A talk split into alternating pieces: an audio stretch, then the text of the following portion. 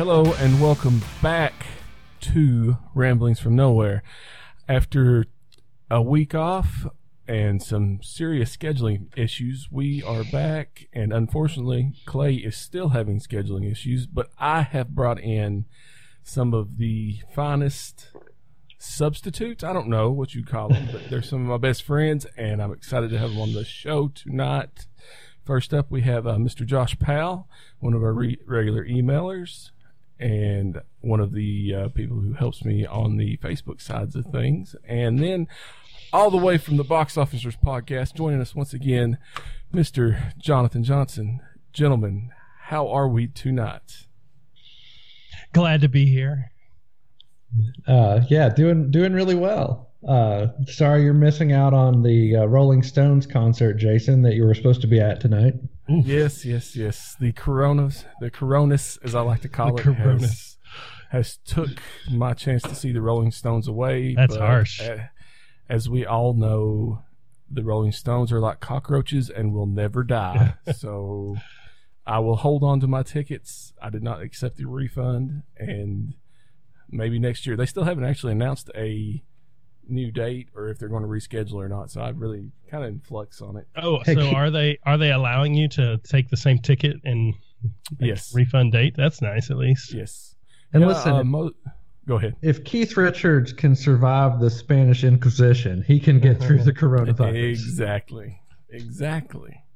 Uh, the pretty cool thing so far, uh, concert side, uh, Josh and I were talking today because we actually have tickets to see the Black Crowes in July, isn't it, Josh? I remember right. Yes. Originally, correct. and it got pushed back to next year, and they will honor those tickets. Uh, for most of these, I've seen uh, they're going to they're pretty good about honoring, unless they just completely cancel altogether. Hmm.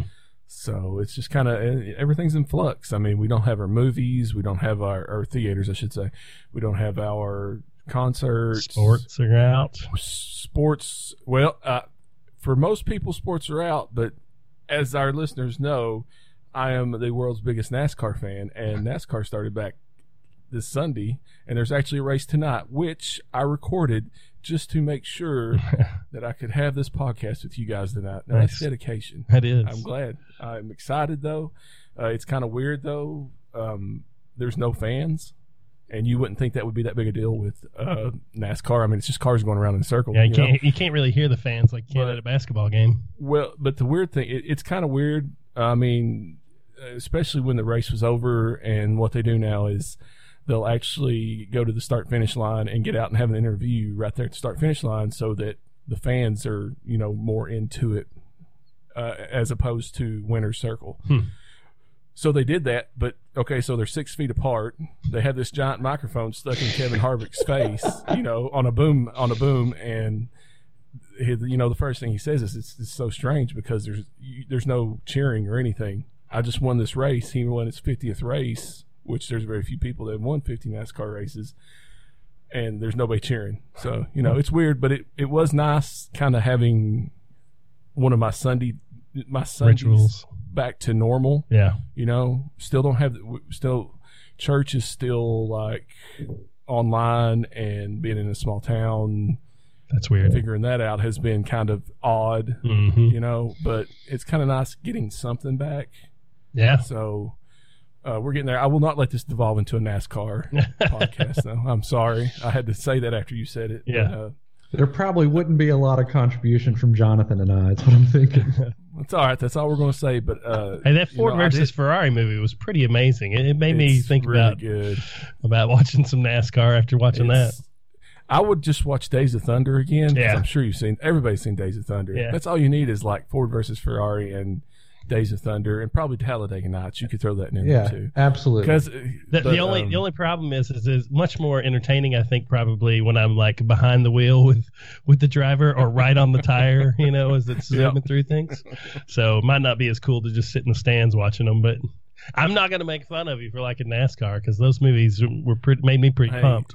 listen, I it's just one of those things I grew up with, and I kind of went away from it for a while, and then I just got back into it. Uh, it's been a while back now, but um, I don't know. You know, it's just one of those things.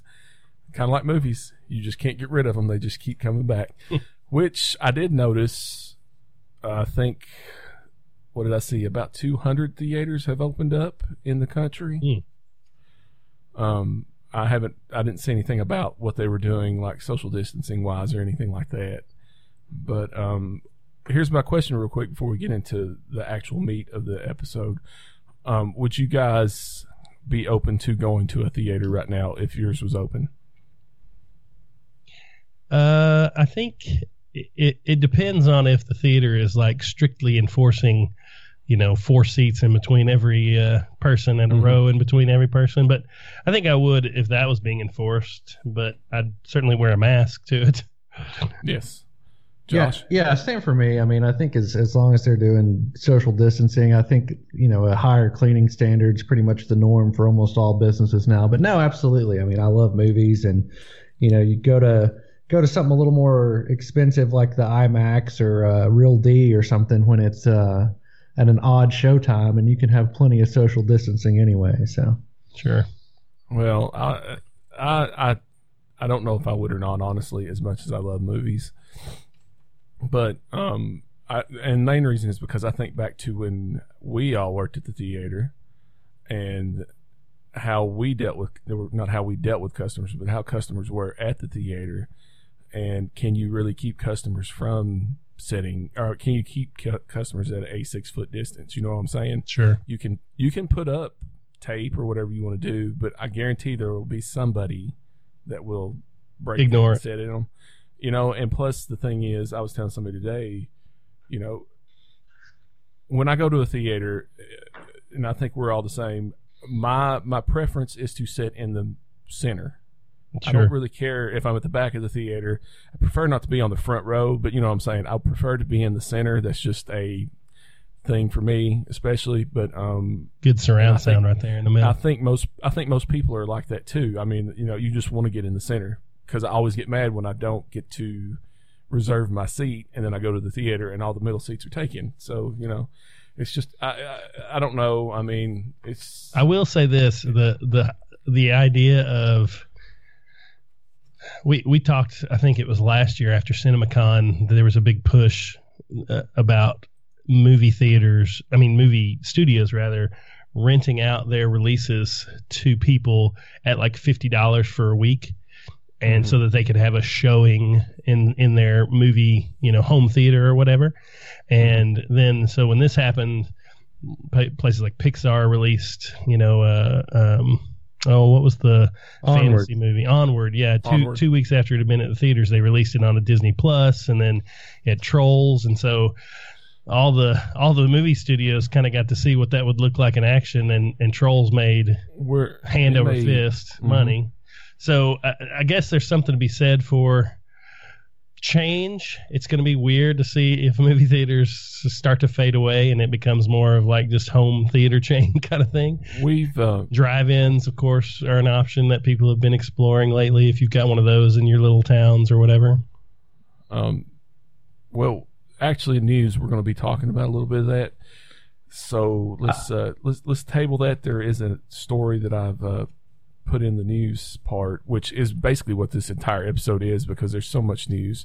Who knew that in two weeks' time? Well, basically, yeah, two weeks' time that there would be this much news after really has been a dry spell, especially on the movie and TV side. You know what I'm saying? Yeah, because I mean, everybody's been scrambling trying to figure out what to Yeah. do. you have trickles here and there, but I mean, there was some pretty big news, which we're going to get to here in just a few minutes. But uh, let's table that just a little bit, Jonathan, because I do want to talk about that. Just Um, real quick though, I think I would rent a hazmat suit to go watch uh, Tenet. Uh, that looks super good. Yeah. So Yeah, yeah, um, yeah.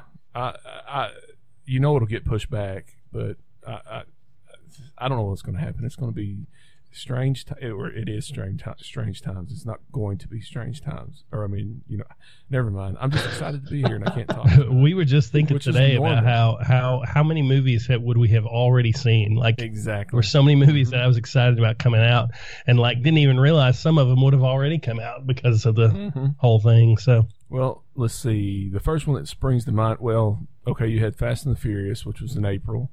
You had um, uh, Black James Widow. Bond, right? James Bond. mhm. Quiet Place Two came was supposed Yes, to come out Quiet in April. Place Two. Uh, and that's just off the top of my head. And of course, that doesn't include, like you said, Trolls, which went straight to VOD, and Scoob, and what's the other one I'm trying to remember? There's a few more, but anyway. Uh, with that being said, before we get into news, uh, we like to give everybody a little update on what we've been up to in the past week. Uh, I am going to defer to you guys first, but I will say that we will hold off on my weekly Call of Duty Warzone discussion, which is mainly with myself since I never can get Clay to play it. But since I have you guys here and we have a little bit of news about it, we're going to hold that off. Uh, let's go, Josh. What have you been up to this past week? Let me see. Um, not a whole lot. We uh, It's hard when it, it's hard when you take out Warzone. You know, right. Uh, well, we did have a uh, a rather fun and eventful uh, D and D session this past weekend, so that's always That- fun. that wraith. With uh, our wonderful DM has has joined the episode tonight, so uh, yeah, we had a good time. So I love how I love how in that no one no one, like a very small subset of your listeners probably care about this, but my favorite part of that last round was you guys lit through a bunch of like nine or ten ghouls. That that took like thirty seconds of our time. You the time before that you went through a like a doppelganger and four bugbears, and then y'all were just like, yeah, we're pretty we're pretty awesome. And then you get up against this wraith and y'all kill it or you know you get it down enough where it kind of disappears and then it's back and it was just i don't know it was just so funny it was a good time as a dm too we talked about it off air, but the best part was when I I finally kneeled down and prayed to my stupid god Tiamat, which I'm still angry about, but that's another story, and got some insight on how to stop this wraith. And Brandon and I are in one room, and Josh is in another room, and basically you have to it's either destroy a what was it jonathan destroy a magical item or give him one was Yeah. the gist of it. Yeah. So brandon and i are in this room that's full of like magical books or spell books blah blah that kind of thing. So that's the first thing that clicks in my head. Maybe we should destroy the spell books. And so i tell brandon i'm like hey arthur maybe you should throw a torch at those books you know it's just the first thing that popped in my head the the the cauldron and stuff was there too, but we were in that room, so that's you know the first thing I was thinking. And what and and Brandon's like, huh? I think I'm just gonna hit him again with my uh, my hammer. big warhammer for the fortieth time in a row, which Yeah. was good. I liked it. he's a fighter that's what fighters do hit things So that was a good time. We had a good time with that. We're our adventure is uh, proving to be quite fun. Actually, I'm having a good time with it. I was trying to think. Let's see what else have I done. Ta take out well D and D and then Warzone, and uh, I've been you know hanging out with the kids and uh, working at the airport, which is still super eerie because it's uh, even though it is starting to pick up, it's uh, which which is good news. Um, you know, for the aviation industry and probably for my job, so that's good. Now we do have our almost nightly session of Rocket League, which we rarely talk about on here. But uh, we we have some, some good rounds of Rocket League.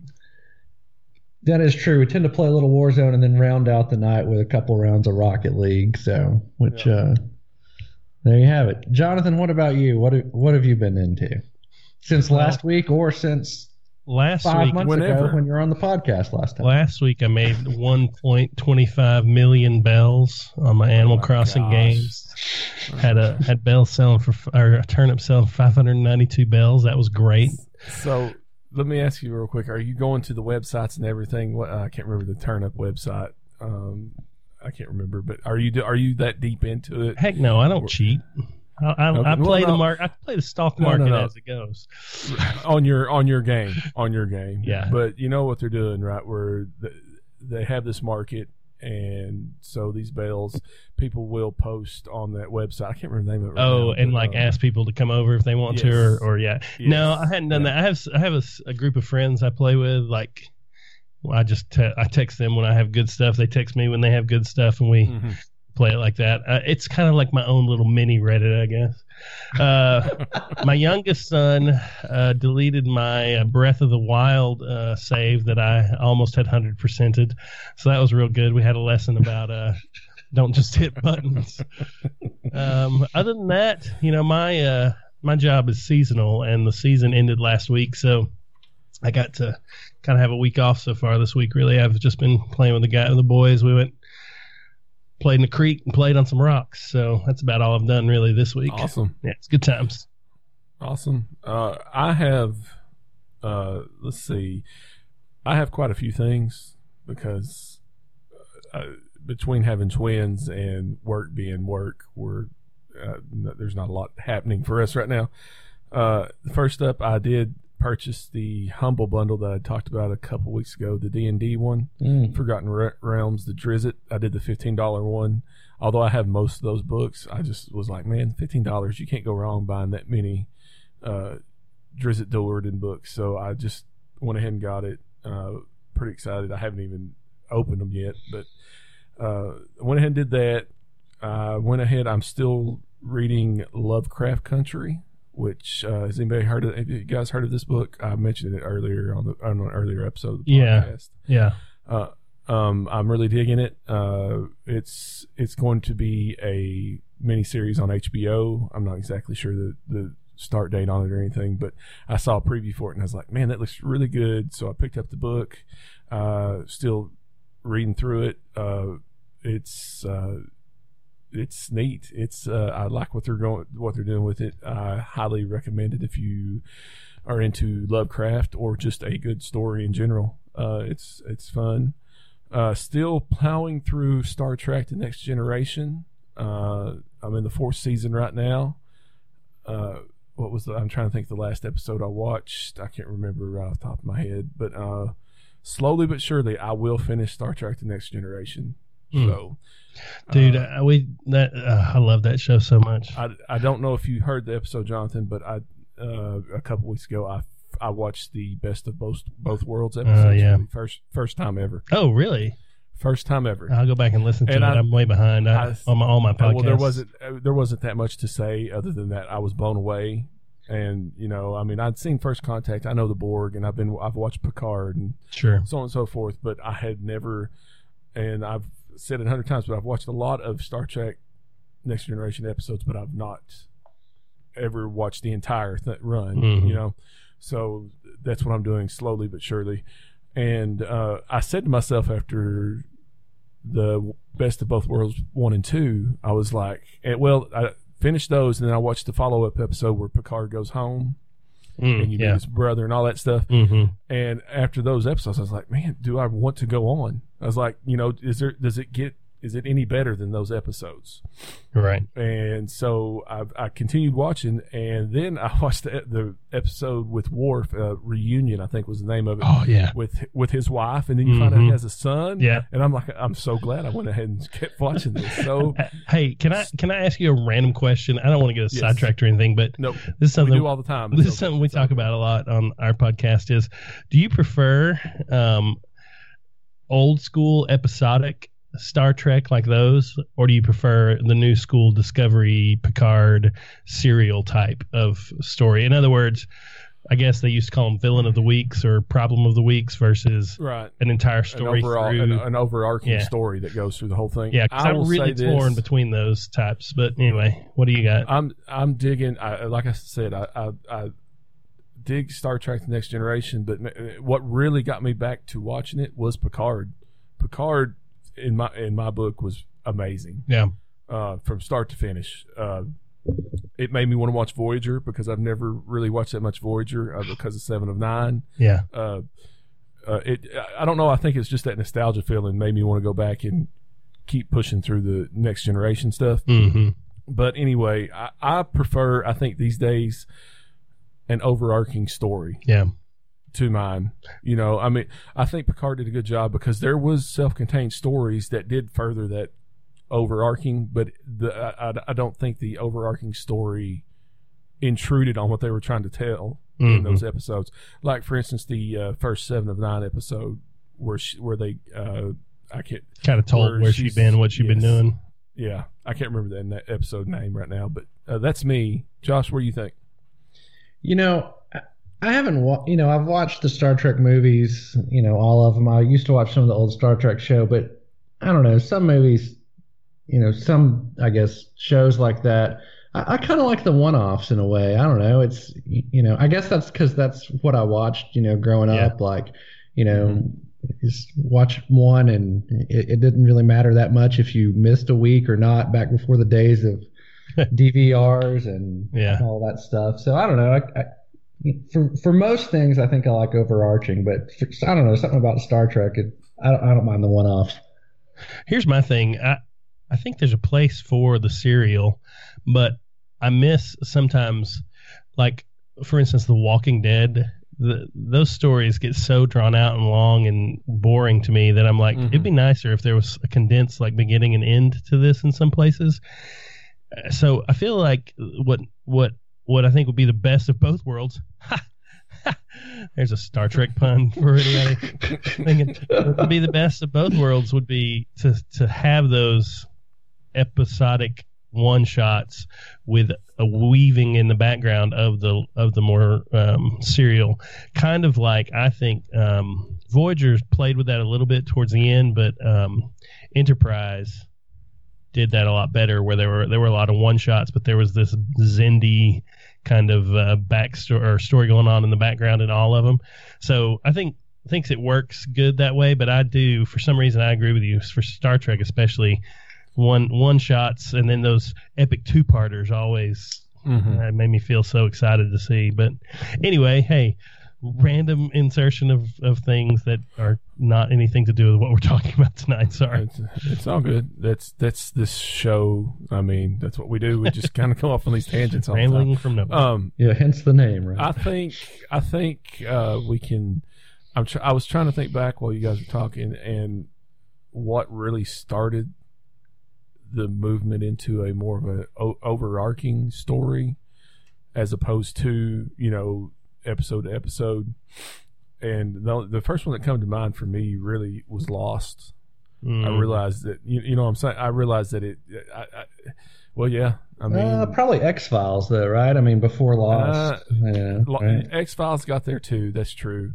What about uh, Buffy? Was Buffy uh, the Vampire Slayer more serial towards the end? I feel like Yes, it was, Bu- Buffy was especially. Yeah, but I uh, can't. I yeah. can't remember the timing of all those shows though. It's been too long. Lost would have been the last of those. Um, But it really kind of pushed it. Like even X Files didn't always right. serialize. was- Yeah. Lost was always like serialized. Lost was from start to finish. It was Yeah. just uh, serialized. But anyway, Seinfeld. yeah. yes, that's it. That's the start. We have Jerry Seinfeld to thank for that. Yes. uh, but other than that, uh, comic books. Uh, comic books are back on sale. I have not picked mine up, but I did find my giant stack of comic books I hadn't read, and I started to sit down and read them, and it just took me to my happy place. Uh, catching up on some of my back issue back issues I hadn't done yet. Uh, I bought. I went ahead. And, I didn't buy, but I went ahead and uh, did the Disney Plus package and got Hulu and ESPN Plus, even though ESPN is useless. But uh, I went ahead and did that, so I got Hulu again, and I started watching the Goldbergs. Have you guys watched ever watched the Goldbergs? Mm-mm, no. Yeah, I've, I've watched Man, some let of it. tell It's, it's funny. If you grew up in the '80s, Jonathan, you need to watch. Check it out. Uh, it's uh, it it it hits me right in my right in my feels all Nice. the time. It's it's funny. It's so good. Uh, I found Ticket to Ride London on sale for nine dollars. I picked that up. The board game. Nice. I haven't got to play it yet, but I mean it's Ticket to Ride, so you kind of know what you're getting into. And then lastly, uh, Ella Kate and I tonight sit down and watch Scoob. Uh, Oh yeah, the new Scooby Doo movie. yes, yep. Is it The- any good? yes, I enjoyed it quite a bit. Uh, it does a this isn't a spoiler, but it does a shot for shot remake of the original Scooby Doo. Where are you opening No way. At the beginning of it? Yeah, it, It'd be worth uh, it just for that. It, again, that brought the feels back too. Uh, of course, I grew up loving Scooby Doo. My wife hates Scooby Doo, but uh, me and Ella Kate we had a good time with it. Uh, they update everybody. I was really excited because Captain Caveman's in it, Nice. but unfortunately, and this is not a knock, uh, Tracy Morgan does the voice for Captain Caveman. Yeah. and that's not Captain Caveman voice. I'm sorry. There's nothing against Tracy Morgan because I think Tracy Morgan's hilarious, but it just didn't work for me. Uh, Mark Interesting. Wal- uh, Mark Wahlberg plays Blue Falcon. It has Blue Falcon and Dynomutt in it, and uh, of course all the Mystery Inc. gang and Dastardly and Muttley are in it. No as well. way. Yeah, it, it, it this is That was the dastardly Yes, always. I was Or Muttley, The first mean. time, the first time they showed him and he did that, I freaking cracked up. I Case looking at me like, "What's wrong with you?" I was like, "You just don't understand." they know how but to. They know how to tweak those nostalgia strings for sure, don't they? Well, this is the start apparently of a Hanna Barbera uh, shared universe. Oh, wow. Shared universe. Cool. Uh, the Jonny Quest. There's a lot of cameos and stuff in here. Uh, Question, uh, Jabberwocky. yes. Scrappy Doo? Yes or no? No Scrappy to be Oh, seen. good, but fantastic. that's okay because, uh, like, unlike most people, I I have no problems with Scrappy Doo. Dude, I thought the way they played Scrappy Doo in the movie was hilarious. In that, uh, what was the Scooby Doo Part Two or whatever it was, the Yeah. Yeah. Isle of Monsters or whatever. I thought that was hilarious. I love it. I'm gonna have to watch that because I, the cartoon as an adult never really did anything for me when I was a kid. I Mm-hmm. loved it, but the new ones I was like, eh. But I mean, that sounds hilarious. I hope it's. I I enjoyed it. That's that's just me. Uh, Ella Kate liked it. I think kid. I think kids will like it. yeah, I'll check it a out. Uh, they do a great job with Dastardly and Muttley, like I was saying. I I think they did a good job with all of them. Of course, the voice the voices are a little bit off, but you They're know, that's gonna be Yeah. Yeah. Hey, you you So- rolled right over your comics. Can I tell you what comics I've been reading for the past uh, two weeks? Yes. I found uh, uh, we we're in the process of of moving. Not really moving. We don't. Long story. Anyway, I found some old comics that I had purchased and never read. How bizarre is that? That just goes to show you how many comics I have. Uh, but I read from 2018 uh, the new Superman, which was like a Chinese Superman. Did you ever read those?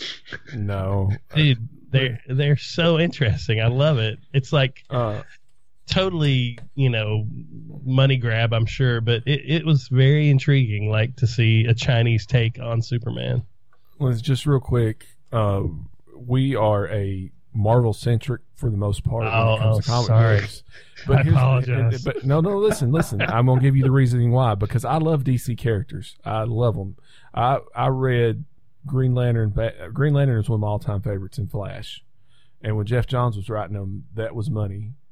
Uh, and this was in the uh, right before New Fifty Two, or not New Fifty Two, the the the reboot after Flashpoint mm-hmm. And reborn wasn't it Yeah. And so no, that was the Marvel Heroes Reborn. We won't Was it? talk about that. But anyway, so DC completely lost me when they start when after the Flashpoint reboot because there's been so many reboot reboots since then that I Yeah. cannot keep up with everything that's going on. Uh, they really lost me when they stripped Superman of his red trunks and just had the whole blue suit and everything. mm-hmm.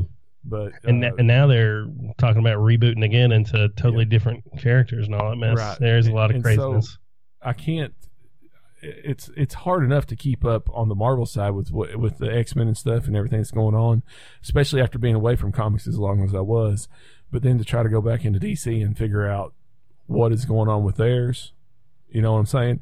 But Yeah. I will say that it, anytime I get a chance, like in uh, Amazon on Amazon, if a Prime, if they're doing a sale or if there is a good uh, trade paperback on Prime on the DC side, Yeah. I'll I'll, I'll pick it up. I love to read them, uh, but I just that's why we don't hardly have a lot of DC comic talk on here is because I just there's nothing that grabs me yeah anymore. and they're kind of all over the place they they re- rebirth flashpoint and new Yeah. 52 and then like i mean those things only last for like two years and then it's a new thing happening when they did all the Infinite stuff, you know, you had uh, you had Identity Crisis, uh, and then what was it? Infinite Crisis, and then Final Crisis, mm-hmm.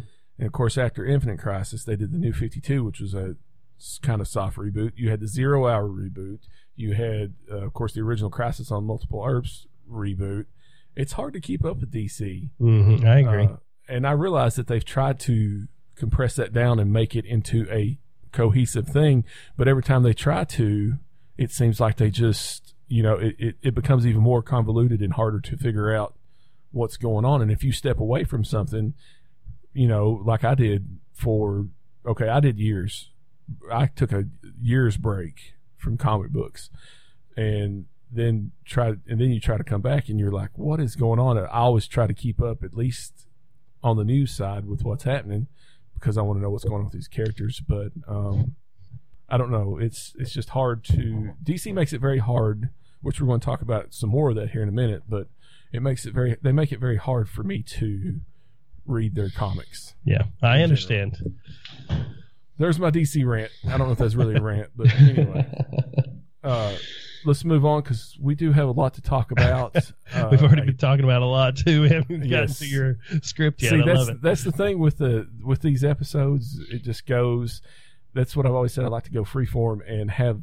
I, I give you an outline, and we may or may not make it through this whole outline, and we may or may not talk about everything on it. But I like to let the conversation kind of lead us where it goes, which is fun to me. Yeah. you can. You know what I'm saying? So that's that's how we've been rolling. I think it works for the most part. Sometimes I wonder, but you know, that's it is what it is. Well, the So- good news is is that the first three things on the list are all the same topic, so Well, you can just no. combine them. The first one is completely different because it's the one I added today. Oh, that's right. Because it That's blew my mind when I saw this. So let's roll into this news. I'm going to get me a soundboard or something so I can have some neat little noises. I've threatened to do that to Clay a lot, and I still haven't. So one of these days I will. But anyway, first up this week, uh, it broke today. Wait, uh, do you Zach's- want do you want some sound to like segue you into the news? Because I could give you No. that. We'll do like doop doop doo doo. No, no, no I'm going to get like air horns. I'm going to Oh, go okay. like all out. Well, if you what want to cut that little section out at some point and just reuse I it all the time, no, you no, can no, do no. that. I might do that. That's a good point. But first up on the news front this week, today I saw it popped across my Twitter feed. It just uh, an alert popped up on my phone said something Zack Snyder and Justice League cut, and I was like, Never thought. here we go again because this has been talked about for Months. well over a year now. I mean, like uh, we were this- talking about it. Yeah. I think we have been talking about it for months. It's crazy because it keeps coming up in our podcast Mhm. too. Because I kept saying it would never happen. Like as much as he wants it to happen, I just never thought it would happen. So today, uh, it broke, and this is from Hollywood Reporter, the one I pulled. Uh, it, it, the the headline is it will be an entirely new thing.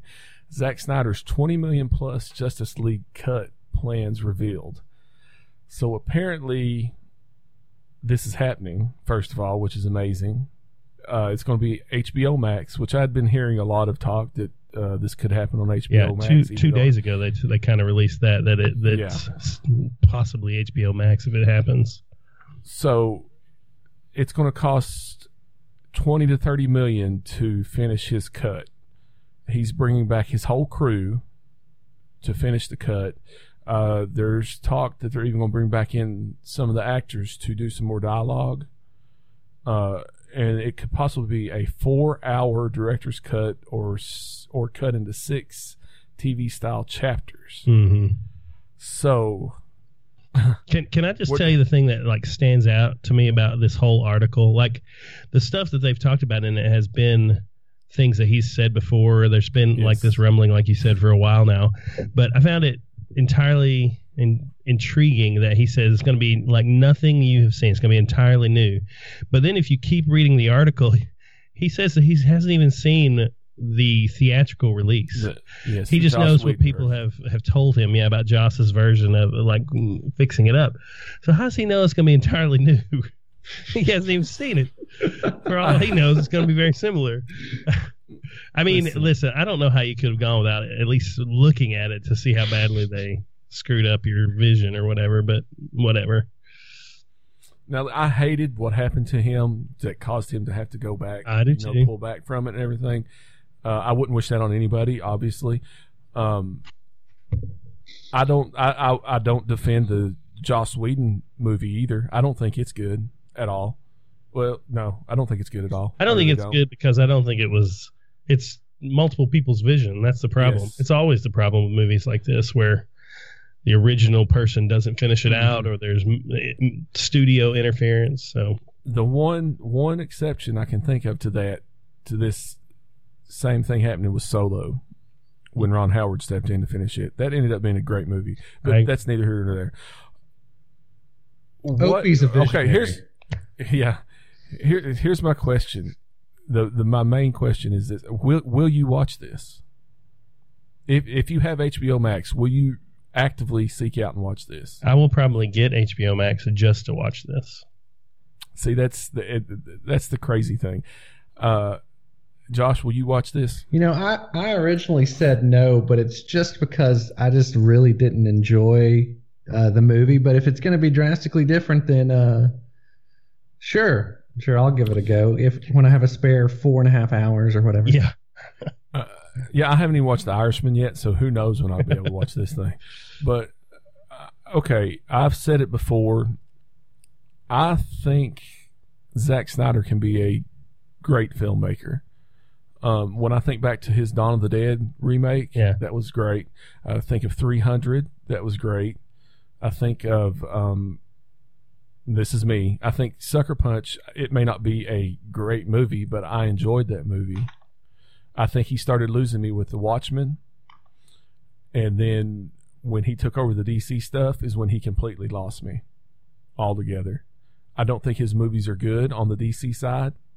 Uh, I'm interested to see this uh, new zombie movie. Even though I'm burned out on zombies, I'm interested to see this zombie movie he's going to do with Dave Batista. I can't remember the name of it right now, but I don't think his DC movies are good. I think that uh, Batman vs Superman is a terrible movie. I don't think there's anything. I don't think there's a redeeming quality to that movie. He talked uh, when he did his Man of Steel thing, how the man he did a a uh, a watch along on Twitch for Man of Steel. I think it was Twitch for Man of Steel, and he talked about how Man of Steel was the ultimate symbol of hope. His Man of Steel has no hope at all. 100% I think, agree. Jonathan, you you'll agree with me on that. Yep. Uh, I, the only redeeming thing for me in these movies was Wonder Woman. hundred percent Yeah. agree. For me, Yeah. um, Aquaman was a close second too for me. Aquaman come close, but I think James Wan took what he kind of touched on with his with his Aquaman. But now, okay, I'll give him a little bit of credit here. Is his is that Aquaman his vision, or was that Aquaman Joss Whedon's? That's what we're going to have to. That's what we'll see Yeah, that's with, interesting. with this. You know what I mean? But I think James Wan took what they wanted Aquaman to be and run with it and made it something. I don't think that if Zack Snyder had really touched Aquaman, I don't know. It's just Well- I don't know if that Aquaman would be the same as what we saw in the James Wan movie. the box officers were talking today about how um, those movies, like you said, they're so they seem so much less hopeful. Like Wonder Woman has a lot more hope than any of the Man of Steel stuff, and Mhm. f- for me, nostalgically, Man of Steel should be the most hopeful. Um, but I said that I feel like Zack Snyder has started to turn a, little bit into Tim Burton, where his original vision for like Batman was really cool, and then he kind of went this weirder, darker vision, Mhm. and then when he got off of that, everything started to take these weird, dark visions, and not that some of those visions weren't great, but they were just so much different than what you were expecting certain things to be. That's how I feel like with Zack Snyder. Like he starts on these really great things, and then they just kept getting darker and darker for me. And I'm I don't know that for some stuff that works, but for superheroes, that's not what I feel like it should be. Even Batman movies to me shouldn't have all darkness. There should be hmm. some hope and uplift. I mean, that's the whole point of superheroes, in my opinion. But He lost me on Batman. I don't think Affleck was bad as Batman. I really don't. I don't know. I, thought it was great I- as Bruce Wayne. Yes, my he lost me with Batman and Batman versus Superman when he busted in that warehouse and started shooting people with a gun. that was the part that lost me. yeah. most Well, it- he he had an interview one time where he said that Batman mhm. could use guns or it wouldn't really bother him or something. I can't remember now. I'd have to go back Yeah, and look I- at it. But I know the interview you're talking about. I can't remember exactly. see, that was what a lot of fanboys, uh, with of and I, including myself, say about him is he doesn't understand the characters. But I don't know that DC understands their characters anymore either. Anyway, I feel like even the comics.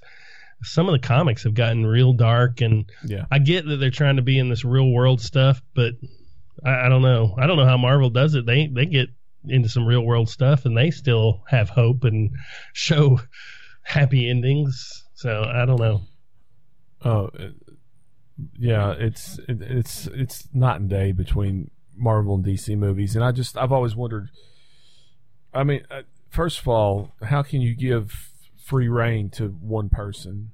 You know what I'm saying? Sure. To basically shepherd that whole universe, and then continue after Batman versus Superman to let him continue to make that movie. I was so disappointed.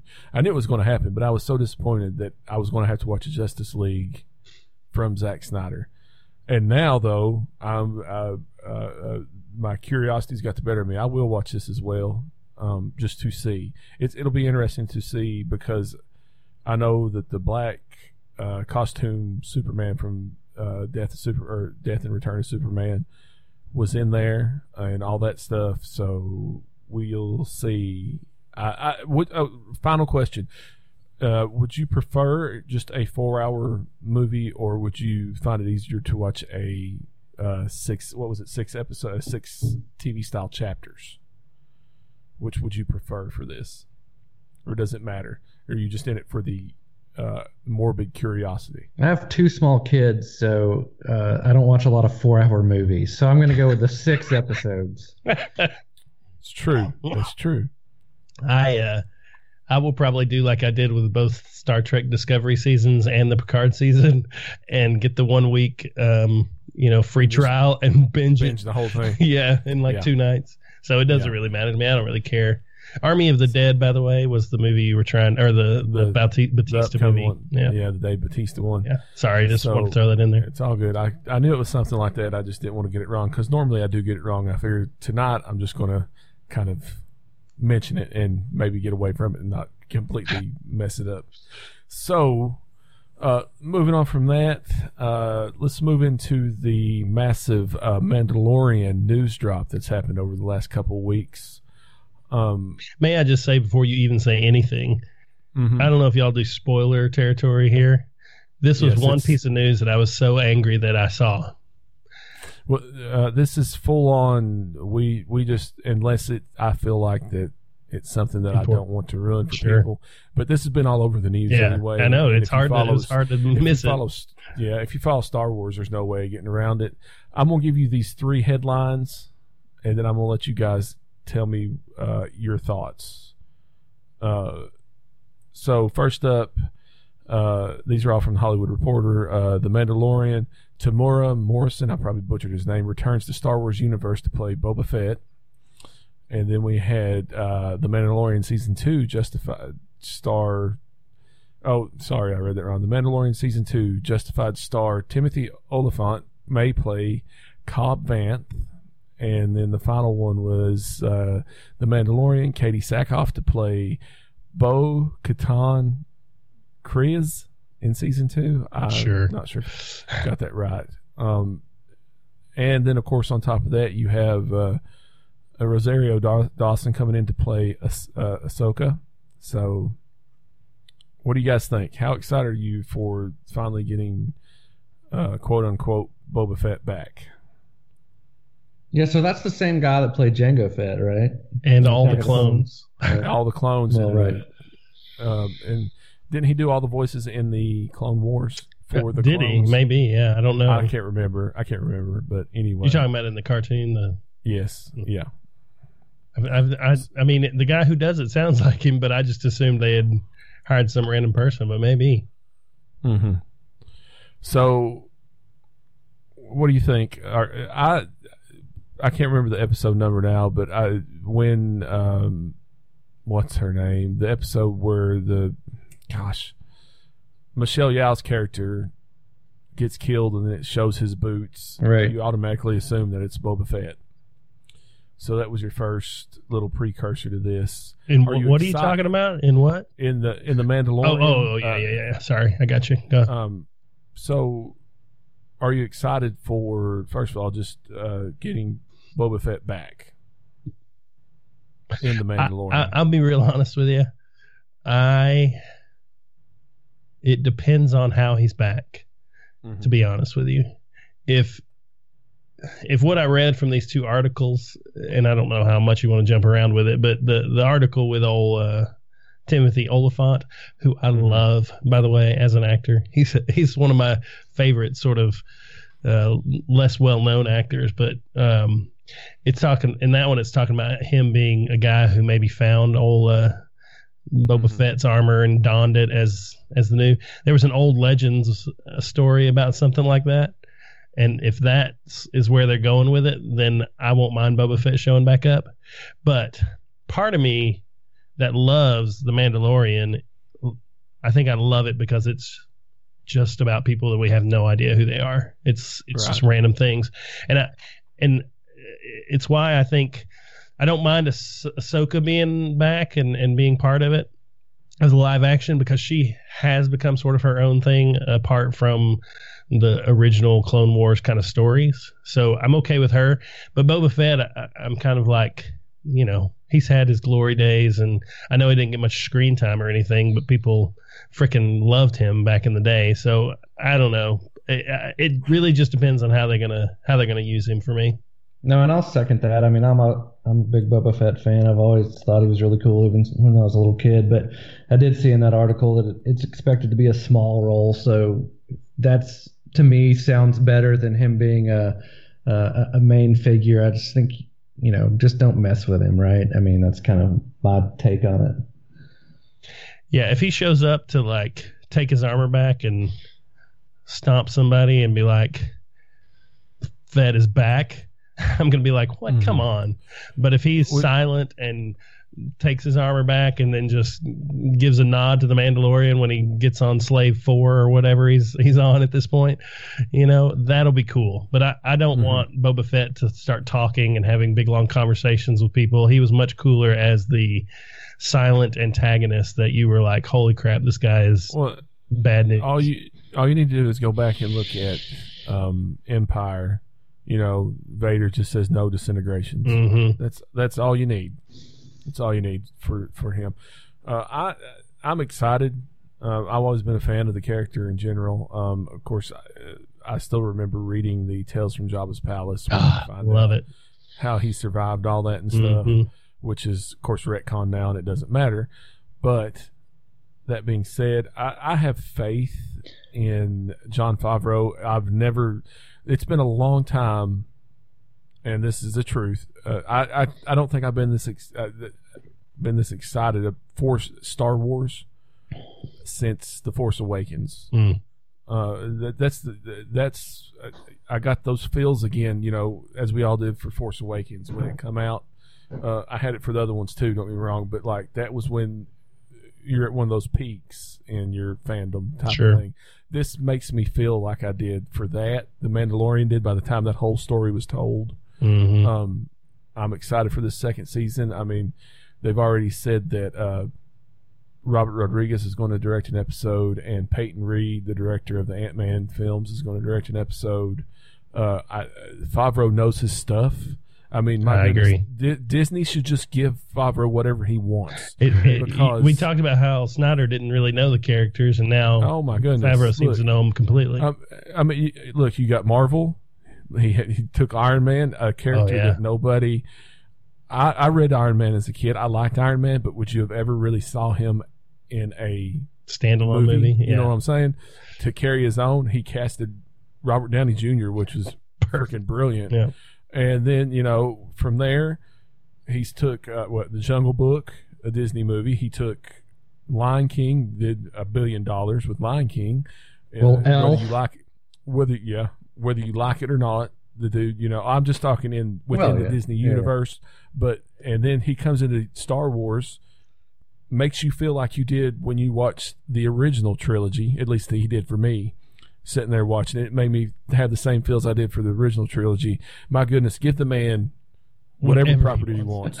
I mean, seriously, dude. I uh, there's very few people, filmmaking or TV, that I trust going in, watching, and I could not know anything about. You know what I'm saying? I think the difference is is that he wants to make the characters that he always wanted but Mhm. keeping them in their natural element. Where other people, like nowadays, it seems like when they take these elements, like DC, for instance, they're always trying to put some new twist on it or whatever. Mhm. And that may be because there's been like so many Superman movies, you don't want to retell the whole thing.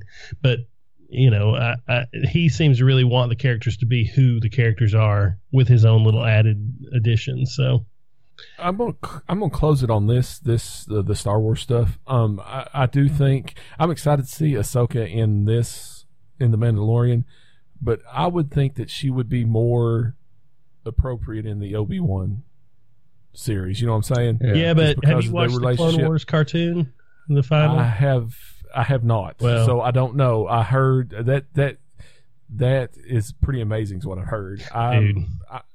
I I was watching. I was catching up on the Clone Wars when Disney Plus first started. yeah. But then this whole Star Trek thing has took over my life. I understand. mean, like it's it's just Let me tell you something. Uh, this is I, I don't mean to interrupt you, but you're fine. the last four episode, three episodes of the Clone Wars season seven, the music in that in those, I mean, it's. It, it, I can't even explain it. It it take it took my breath away. It is so imposing and overbearing Mhm. that this feeling of dread through the entire episode is just hanging there with you. Uh, but anyway, uh, if you watch that, I think you'll understand why maybe they are So, not putting her to. to can I Obi-Wan. can I go? Here's the question: Can I go watch those four episodes and know what's happening? You know what I'm saying? If I went tonight, for instance, and watched those four episodes, would I be able to sit down and watch them and still understand the what's going on? You know what I mean? Yeah, pretty much. I mean, if you have a kind of basic understanding that she is, Yeah, I know. I know. I mean, I know the character and so on and so forth. See, I thanks to the Mandalorian is when I started really getting back into watching Clone Wars because of the dark saber stuff and all that. Mhm, You know, because I yep. wanted to get to that and so on and so forth. So, uh, one day I will finish it. So I So, go ahead. just you know to kind of wrap up Mandalorian talk here. Of those three articles, the the one that's the that I'm most looking forward to actually is the, is the Katee Sackhoff stuff because that is um, wraps around the dark saber storyline uh, from Mhm. Rebels.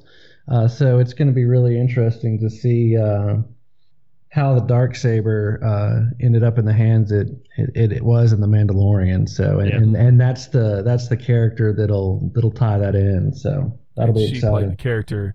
She played the character in the Clone Wars, so that's a nice little uh, tie-in for yeah, it too. it'll make it feel together. right. It'll make it feel very Mhm. connected.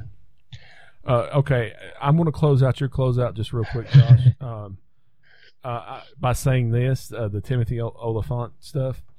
Um, uh, Cobb Vanth was a character in Star Wars Aftermath, which was the first uh, Mm, yeah, novel that come out after. it's the only one I've read actually. I, well, that's what I was about to say. Uh, I tried to read it and I couldn't. I have not been able to, and I think we've talked about this before. Yeah, I think so. I've not been able to read a Star Wars novel ever since they did away with the expanded universe. hmm I've tried. I have tried to read them.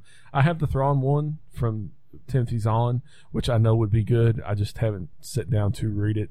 But I just uh, I, I can't. I, I could not get into Aftermath at all. I tried my best to read it at the time and just never could. So, uh, did you finish that trilogy? Just out of curiosity, I did not.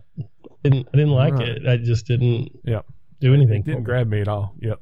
So speaking of trilogies, one of my all-time favorites, the Mad Max trilogy. Well, actually, it's not even a trilogy anymore because there's four of them. Yeah. But uh, We call it a So- saga now. yes, uh, this was this was last week. Um, George Miller's been talking about doing two movies for a long time. Uh, two Mad Max movies, one of them being a Furiosa one, and one of them being another a proper Mad Max sequel. And apparently, the Furiosa one is going to be the first one. It's going to be a prequel. Uh, I love Fury Road. I thought it was uh, incredible. It, it I, I've been a huge. I'm a huge fan of the Mad Max story in general, but um, for him to come back after all those years and do what he did with Fury Road, and I thought that Furiosa was a great character. Um, it's sad that uh, Charlie Theron won't be returning to the Furiosa role. They're going to go younger, and I don't blame him. Uh, he's talking about the CGI de aging thing. Um, I thought it looked real good in the in some of the Marvel stuff they did, but then I also saw some stuff. I've not again I've not seen the Irishman, but some of the de aging stuff I saw in that looked kind of weird. So I understand where he's going. Um, Well, and if the whole movie is about the person that you're de aging, yeah. I mean, that's going to take a lot. I feel like. Yeah. yeah. Uh, here's my my only comment on this is as excited as I am for a Furiosa prequel, it really saddens me that I have to wait that much longer to get a proper Mad Max sequel because I waited. Let's see, um, Beyond the Thunderdome come out in I want to say eighty five or eighty six, if I remember right. Uh, and it so it, it and this come out in what 2015 I think was Yep, when 2015. Fury Road come out. So, you know, I wait that long and now I have to wait that much longer to get a proper and I don't have a problem with how he told that story and how technically if you look at it, Fury Road was a Furiosa story with Mad Max or with Max Yeah, in it. Uh, you know what I'm saying? sure. Yeah. uh, I thought it was again. I think it's an incredible movie. I love it, but it really was more about Furiosa than it was about him already. So to have to wait that much longer to get a proper Mad Max kind of saddens me. Well, the good news is it won't be another 20 years. Like it.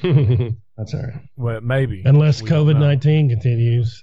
Yeah, see, because he's he's got another film he's doing before he does that anyway. Before he even starts on the Mad Max stuff, but uh, still exciting that he's coming back to that again. I that think. universe. I think.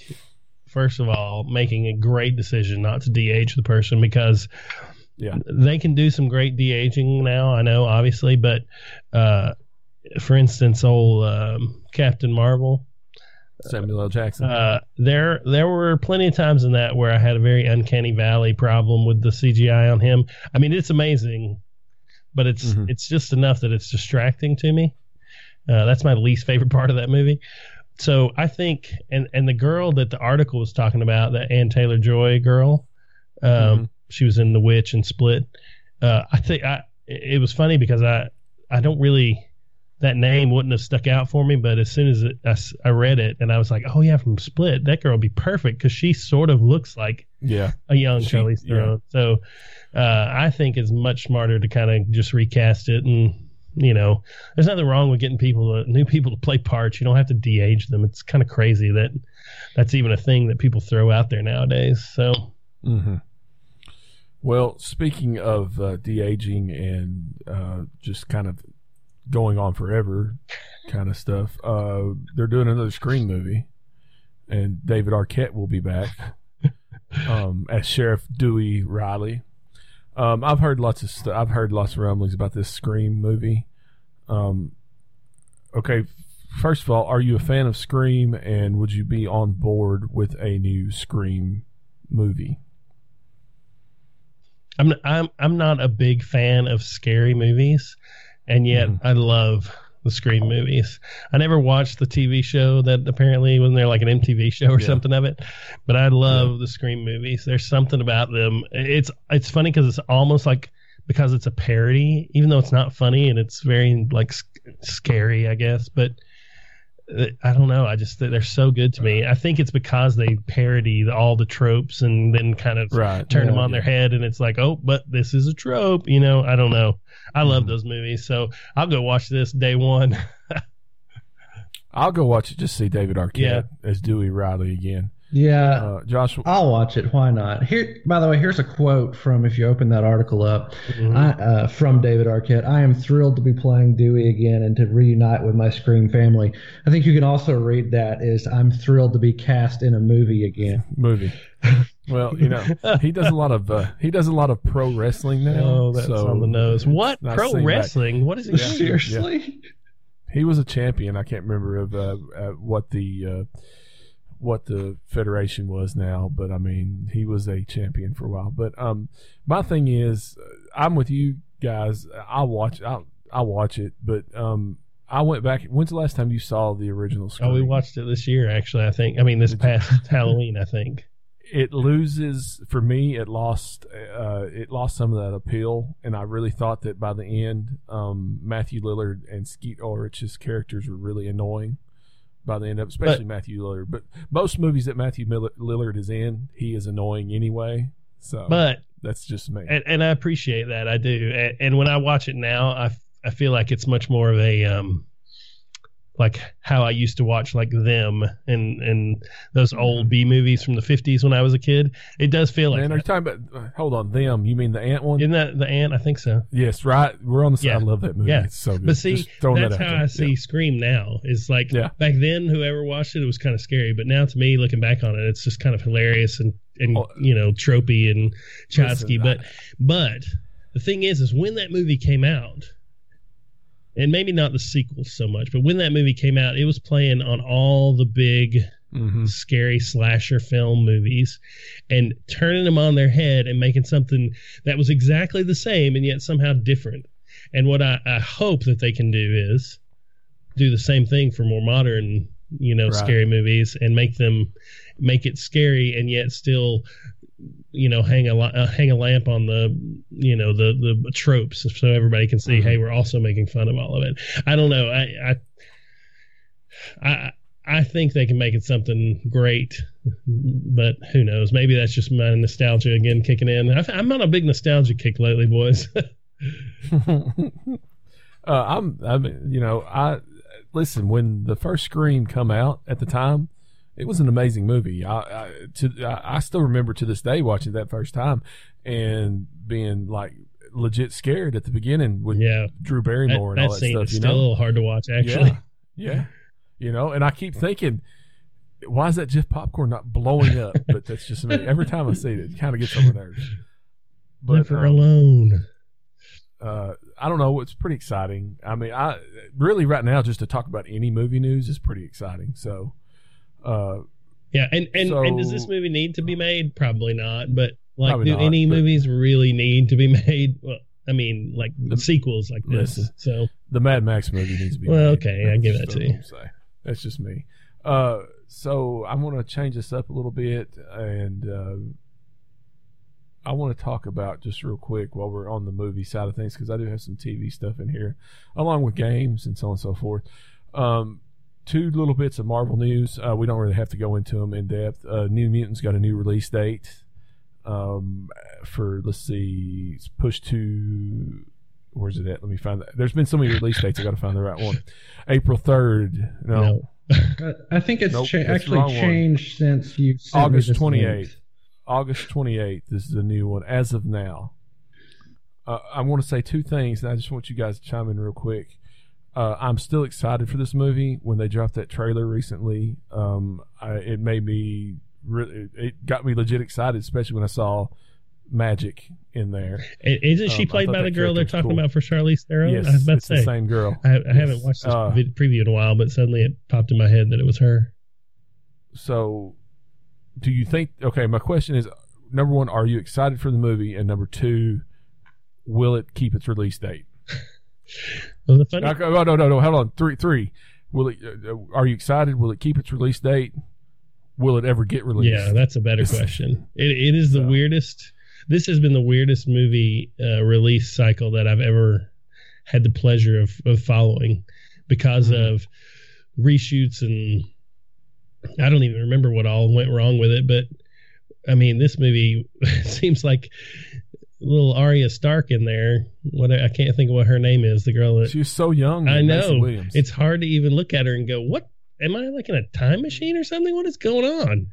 So I think any sort of uh, uh, excitement that they had built up for this at one point, which I don't know that there was all that much, I think that's probably gone. It'll they'll have to take a loss on it. I think I, I excited, think- but I don't think it's going to do much. Josh, before you go, just let me say one thing real quick. I think that they really got people interested in that movie again with that trailer that dropped. I really do. Uh, but I think that they're going to lose that interest interest with having to push this thing again. Go ahead, Josh. Sorry, I just wanted to say that. Yeah, so you know this that marks the fifth release date Yeah, uh, for that movie. Um, so I was originally excited for this movie, but I will not be excited for it again until it has been released, and then I'll be excited because I'll get to watch it. Um, and it's the question: Will it ever get released? It will. Um, I think it actually might end up going uh, sh- straight to home at some That point. that is what that you, that's spot I- on. What I was thinking. This was a prime candidate for being released straight. From I don't understand why they don't just go ahead and do that. I really don't. Put it on Hulu Plus, or I mean, just Hulu. I'm sorry. Just put it on Hulu and let it go. You know what I'm saying? Mhm. Why not? That should have I been mean- one of the first things they, as soon as all this started, and theaters started closing down. uh, Whoever I don't even know who's making that. Who made that movie? 20th, 20th 20th Century century Fox? was Uh, yeah, I would have. old 20th century Fox. Old 20th century Fox. yeah. I wonder, do they still own it, or does Disney Plus own it at this point? Dis- Disney Disney owns So it. uh, that would have been the, one of the first They- things I had done as Disney. I'd have been like, dude, Hulu, prime Right. place to release this now. because you know you know they're moving away from the Fox X Men and so on and so forth. So why not just go ahead and dump this on there? I say that it sounds negative. I don't I don't mean that as a negative, but just go ahead and put it on Hulu Plus and get it out there. How much money are you wasting Sitting having it. to sit on it and then you know you start up an ad you do an ad campaign and then you have to well shut it down let's and we'll start it back up again how Mhm. much how much have you spent on ads and so on and so forth and you know just trying to get this thing into the theater where you're probably right it probably will not do much business it might you know the only thing they got going now is it might do business just for the simple fact that it's been such a crazy release cycle for it that people will go watch it just to see Could be. what this thing is. You know what I'm saying? Sure. So th- there's that bit of Marvel news, and then there's this bit that I pulled up about Deadpool three, and the creator of Deadpool, Rob Liefeld, who says it will likely never. Ha- it's unlikely to happen at Marvel. Um, okay, let me get this. Let me say this up front. I think Rob Liefeld is a joke. um, I used to, I, I used to when I was a kid, and he was when he first broke in with the New Mutants and the X Men comic book stuff. Um, I thought he was pretty cool, but then I found out about him and so on and so forth, and he can't draw worth a flip, and most of his stuff is just he's is idiotic. Most of his stuff Is he the guy I don't that, think- that would draw like Captain America with the chest that was with a like, giant chest, yes, giant chesticles. Yes. Yeah, I remember that guy. If if you're wondering, just look up look up Rob Liefeld Heroes Reborn. Yeah. Yeah, and you'll see what we're talking about. Uh, like, looks like Captain America has a double D Yeah. chest going. Uh, but That's my um, favorite Captain America. All I'm going to say on this is that I don't think that there's no way that Disney will sit on Deadpool and not make another one, in my opinion, because there's way too much money in Deadpool What was for them not and to. see this is where I need my box officer guys, so you may be able to do this because I can never remember. But Disney owned other film studios that they used to release like rated R Yes. movies all the time. yeah, you had like TriStar, you Yeah. know, TriStar. Well, and so, so, and so forth. Deadpool might not happen at Disney, Marvel Disney, well, but it might yeah. still happen, and that doesn't mean they can't. They, they- own the characters; they can put whoever they want in their movies, as showcased by X Men. Didn't they rebrand Fox 20th Century Fox like Fox Studios or something Maybe. like that? I can't remember, but uh, yes, there's plenty of little sub brands that they got that don't have to have the you know Walt, and it's not like Walt Di- or like Disney has never released an R-rated movie. Sure. You know what I'm saying? So Well, and I think, I mean, I, from the stuff I see from Ryan Reynolds all the time on his Twitter and uh, other media, he's all about bringing Deadpool into the Marvel movies, and Yes. it, it'd have to be some very choice kind of places to put him. I, I don't see how he would just be in like the mainstream stuff, more them coming into his movies, but. mhm. I don't think that. I mean, those movies were such surprise hit. Well, the first one was such a surprise hit. I guess they kind of assumed the second one would be too, but I, I don't see Disney just saying, "No, not going to do any more with this guy." I, I think Liefeld's intention with this is to say that it's kind of got its own legs under it, and they don't need to do anything with it. Just let it Mhm. run. But I can't imagine they wouldn't do something with it.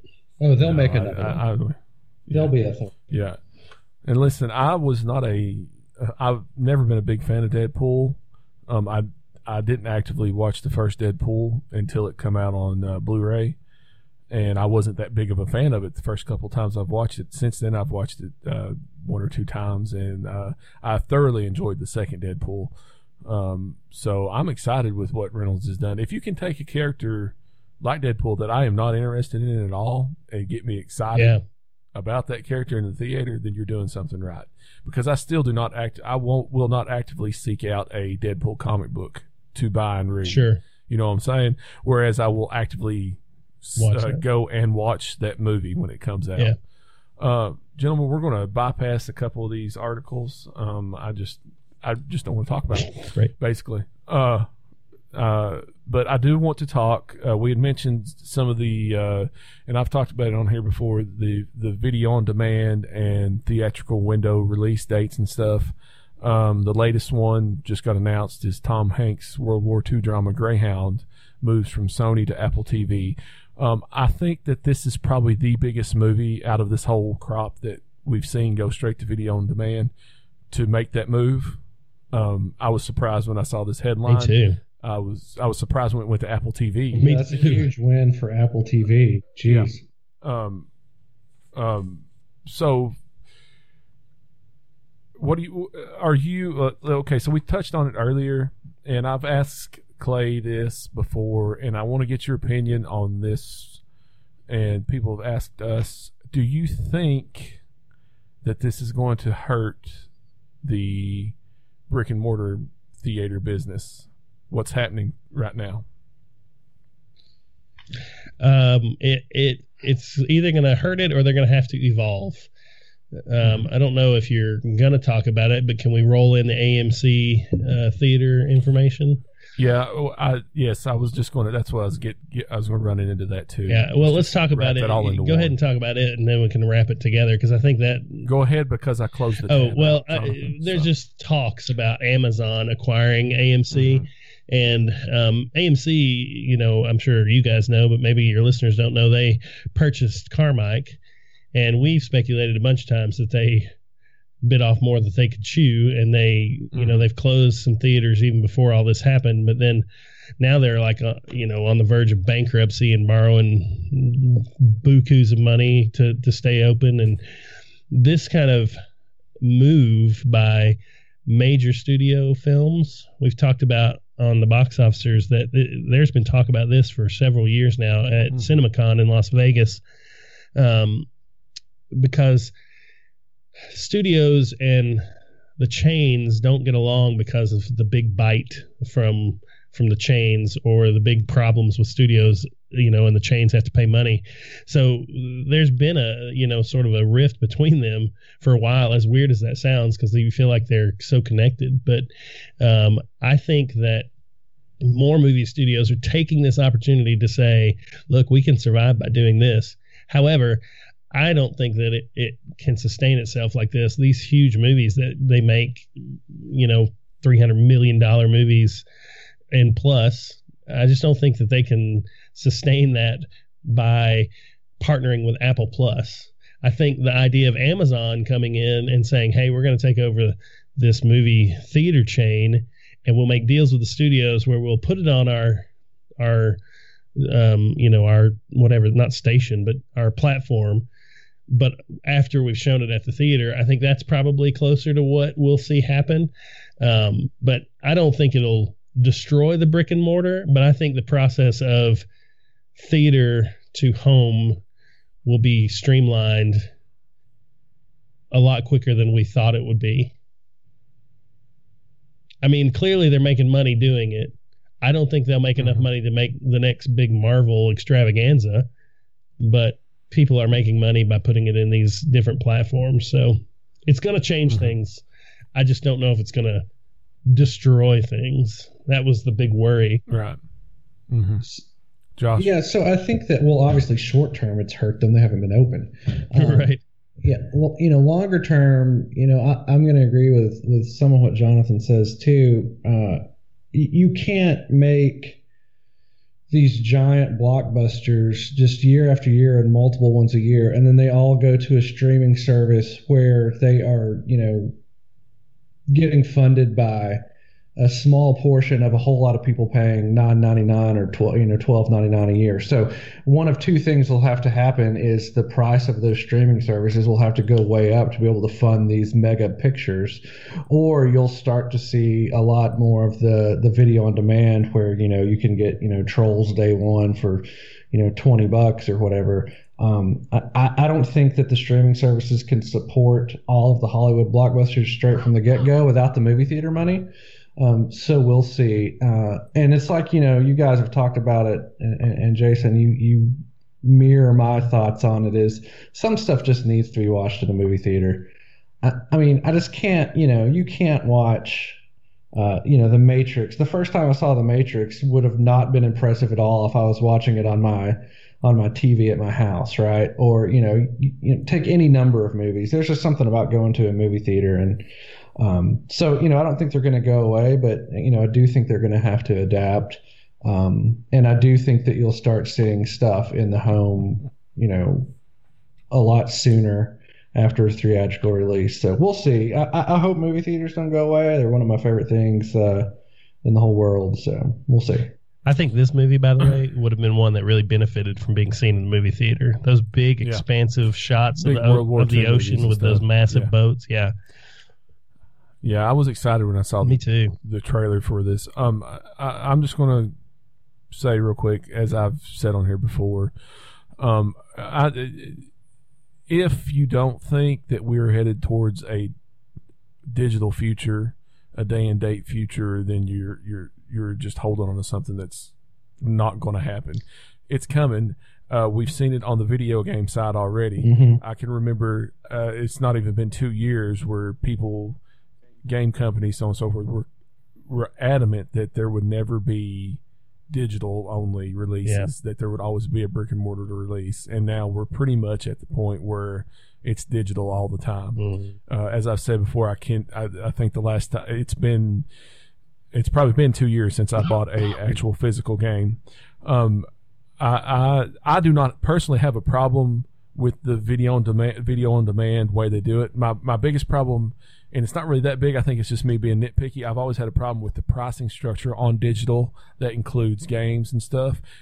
I don't understand why I'm having to pay that premium price of say sixty dollars for a game to get a digital copy, and you know the back in the day, the reason that games went up in price was quote unquote because you were having to pay for the new digital type, cost the physical the, the physical cost of making this game right? Because going from a was one of the cartridge to a smaller Right. cartridge to a disc to a Blu-ray, that was a logical step up. It's not very logical that it costs the same amount for digital as Blu-ray. exactly The secret uh, you is know, I- greed. Yeah, on a, on something it you is. can't trade in, right? Yeah. Which is you can't do with Exactly. a physical copy. Yeah, it should be Um, twenty percent cheaper at least. I mean, it- it- in my head, when I think, okay, I'm going to, like, for instance, Trolls or Scoob, twenty dollars, I get the movie for forty eight hour or forty eight hours, and that starts as soon as I hit play. I can watch it as many times as I want within that forty eight hours. That sounds like a lot in your head, but when you when you think about how much you're paying to watch that movie at a theater, you're coming out pretty cheap. Well, you yeah. know, if you're taking the whole family And and, key- you're eating and so on and so forth. the key with that is you're not paying for popcorn other than what you got Yeah. at the store. And even if you're not watching it with your family, you invite a couple of guys over to, to watch this new, Mm-hmm. you know, war film. They pay you five bucks a piece. You you're, you got a way cheaper You're than good, than yeah. the theater. Uh, you know, and I'll close on this. I, I, as I've said, my preference on these big Marvel type movies, so on and so forth, I would prefer, as we've done, to get my friends together, and it's one of the few times we all get together and go watch this movie as a group because there's just there, there- there's nothing better in my opinion than being at the theater with your friends mm-hmm. with two to three hundred like-minded geeks in the same place all cheering and getting all the little stuff you know all the little things that they throw So in you just think about when everybody everybody gets that cat picked up that hammer and with Yes. the noise that Yeah. came out of the theater. you know see i got chill bumps when you said that just then literally got chill bumps but at the same time i also don't have a problem i realize now that it is a lot easier for me to set my daughter down and let her watch trolls at home and be able to enjoy it and not have kids running and screaming I gotta go to the bathroom. and the same at the same time though, I wouldn't trade in the experience I had of taking her to watch Frozen while at Disney World, Frozen Two while at Disney Yeah. World, with her dressed up and everything. So you know, I'm of I'm of mind that I don't have a problem with it. I, I think it's going to work itself out in the long run. Um, there'll be some bickering back and forth, but I mean, it's going to happen. We're going to get to that point where I, I honestly think at some point it will be day and date video on demand theater. You're just going to have to Live. The thing that makes me mad though that uh, this just happened. What's happened with some video games are the games that were like, here you paid sixty dollars for this digital game. Oh, by the way, we're shutting all the servers down now. Three years later, Yes. and it you know you really don't have that game. There are plenty of digital platforms right now that you have movies on, and if you read the fine print, you don't own that movie. You own the, You the don't own. the lease You to, own it. to Yeah. watch that movie at That's your leisure. basically what we're doing. I have uh, roughly 200 leased Yeah. movies, although most of those I have the physical copy of. So Same. you know. But see, I- that's my that's my big worry with the all digital all the time. It's like, what if the place where you got it it goes under and you can't watch anymore? That's Well, I won't go into how much it's made my life easier as to being able to put stuff away instead of having shelves and shelves Sure. of like DVDs and stuff. I understand.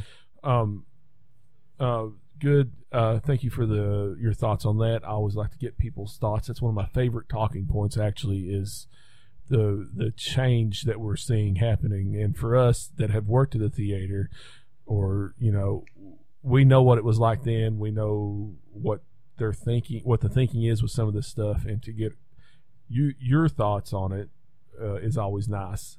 Uh, but that being said, we're going to do we're going to cut some of these out and move on to a couple of other uh, just a few more moving into the game side of things um, this has been i'm glad you guys were here because uh, i really wanted to talk movies and nothing better than two of my best friends who i talk movies with all the time to do that so thank you guys uh, but we also play a lot of board games so i do have a bit of sad news for the first time in 52 years gen con has been canceled this year No. um, this just goes on with the Comic Con and so on and so forth. Um, Life in general. really- Yeah. yeah, I don't really. We don't have to go into it. Uh, I, I will say that Gen Con is one of the conventions that I've always wanted to go to. That and Comic Con are like the two final bucket list things. Me for too. Let's go to. Gen Con next time it's open. I'll go with you in a heartbeat. I, I think we should all. That's again. That's one of those things where I think we'd have a blast. Yeah, sign me Gen- up. I mean, you know, and I actually have a we get- connection to somebody in Indianapolis, so maybe you can get us a free place to stay. Well, you know, I mean, we we'll get together what once. Well, who knows now? But when we get together, and well, we did in November when we did the twenty four hours a game. Yeah.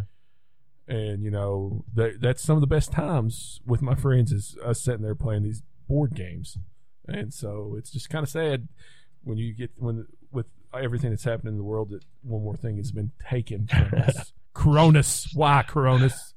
Sounds like a transformer. Decepticon. it is it, it is it is uh, moving on from that one, uh, moving into video games.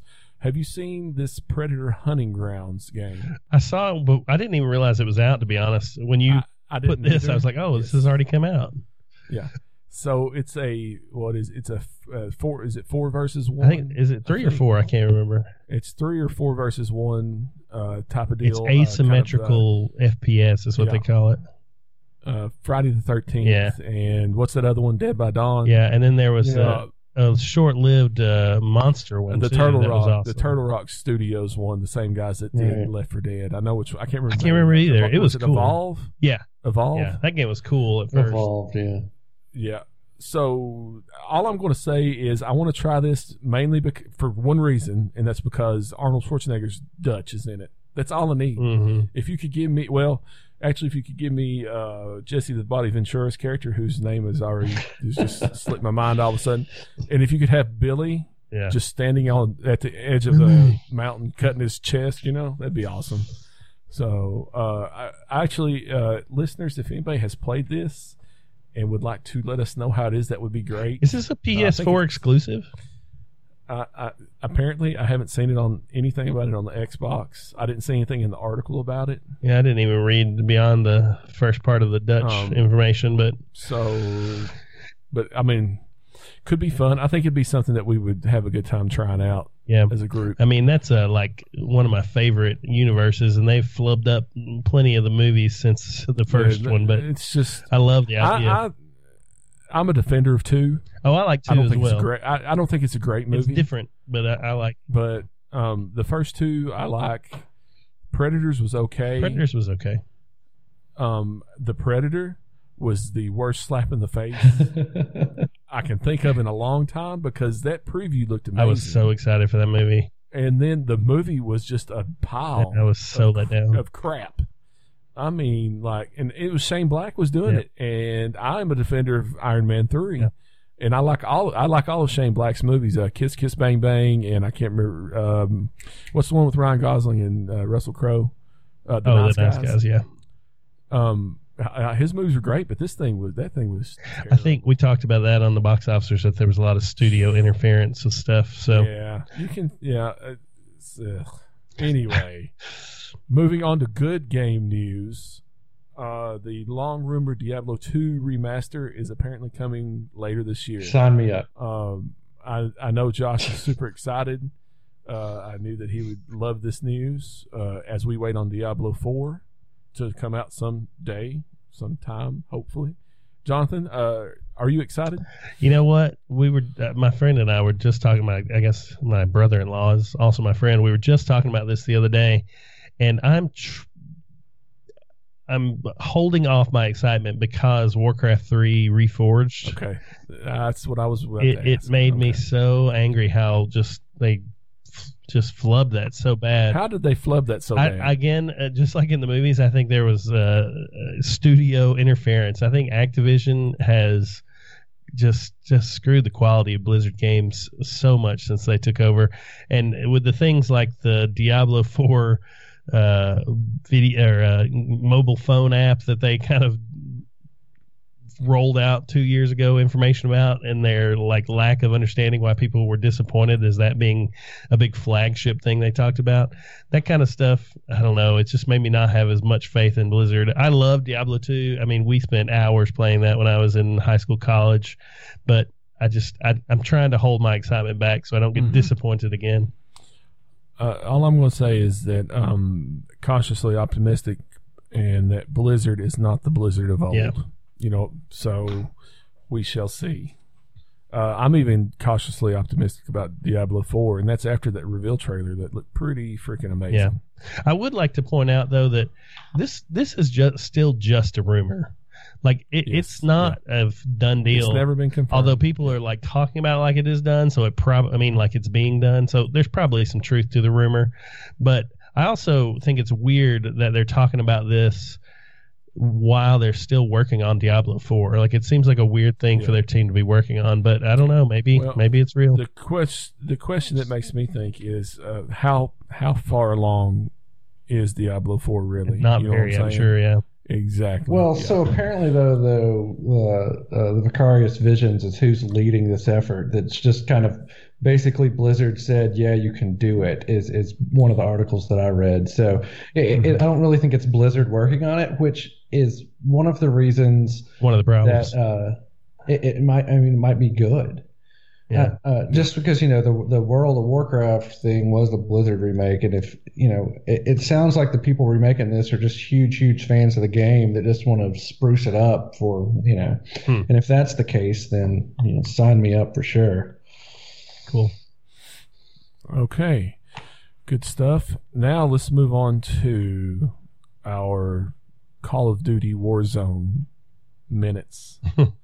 um, so we have all Jonathan or Josh and I have been playing Warzone for quite a while now, and Jonathan, we got you. I think it's been about two weeks us. or so, two or three. Yes, and um, I think we are all thoroughly enjoying it. Mm-hmm. I am. Um, It's been a I'm while a since I played a first person shooter that I actually really enjoyed. was I I've said before, and I think I don't know. I can't speak for Josh. I um, I've never been a big Call of Duty player. Um, I played some of them, and I've liked the um, the the campaign, hmm but I've never been a fan of the multiplayer. It just it's not my style. Yeah. I, th- I don't know. I don't know if it's the speed of the multiplayer or what think that it doesn't is. get me. Um, That's what it but, is for me. Um, with the, with the whole battle royale thing that was ushered in with originally PUBG, and then of course Fortnite took it and they put their own spin on it.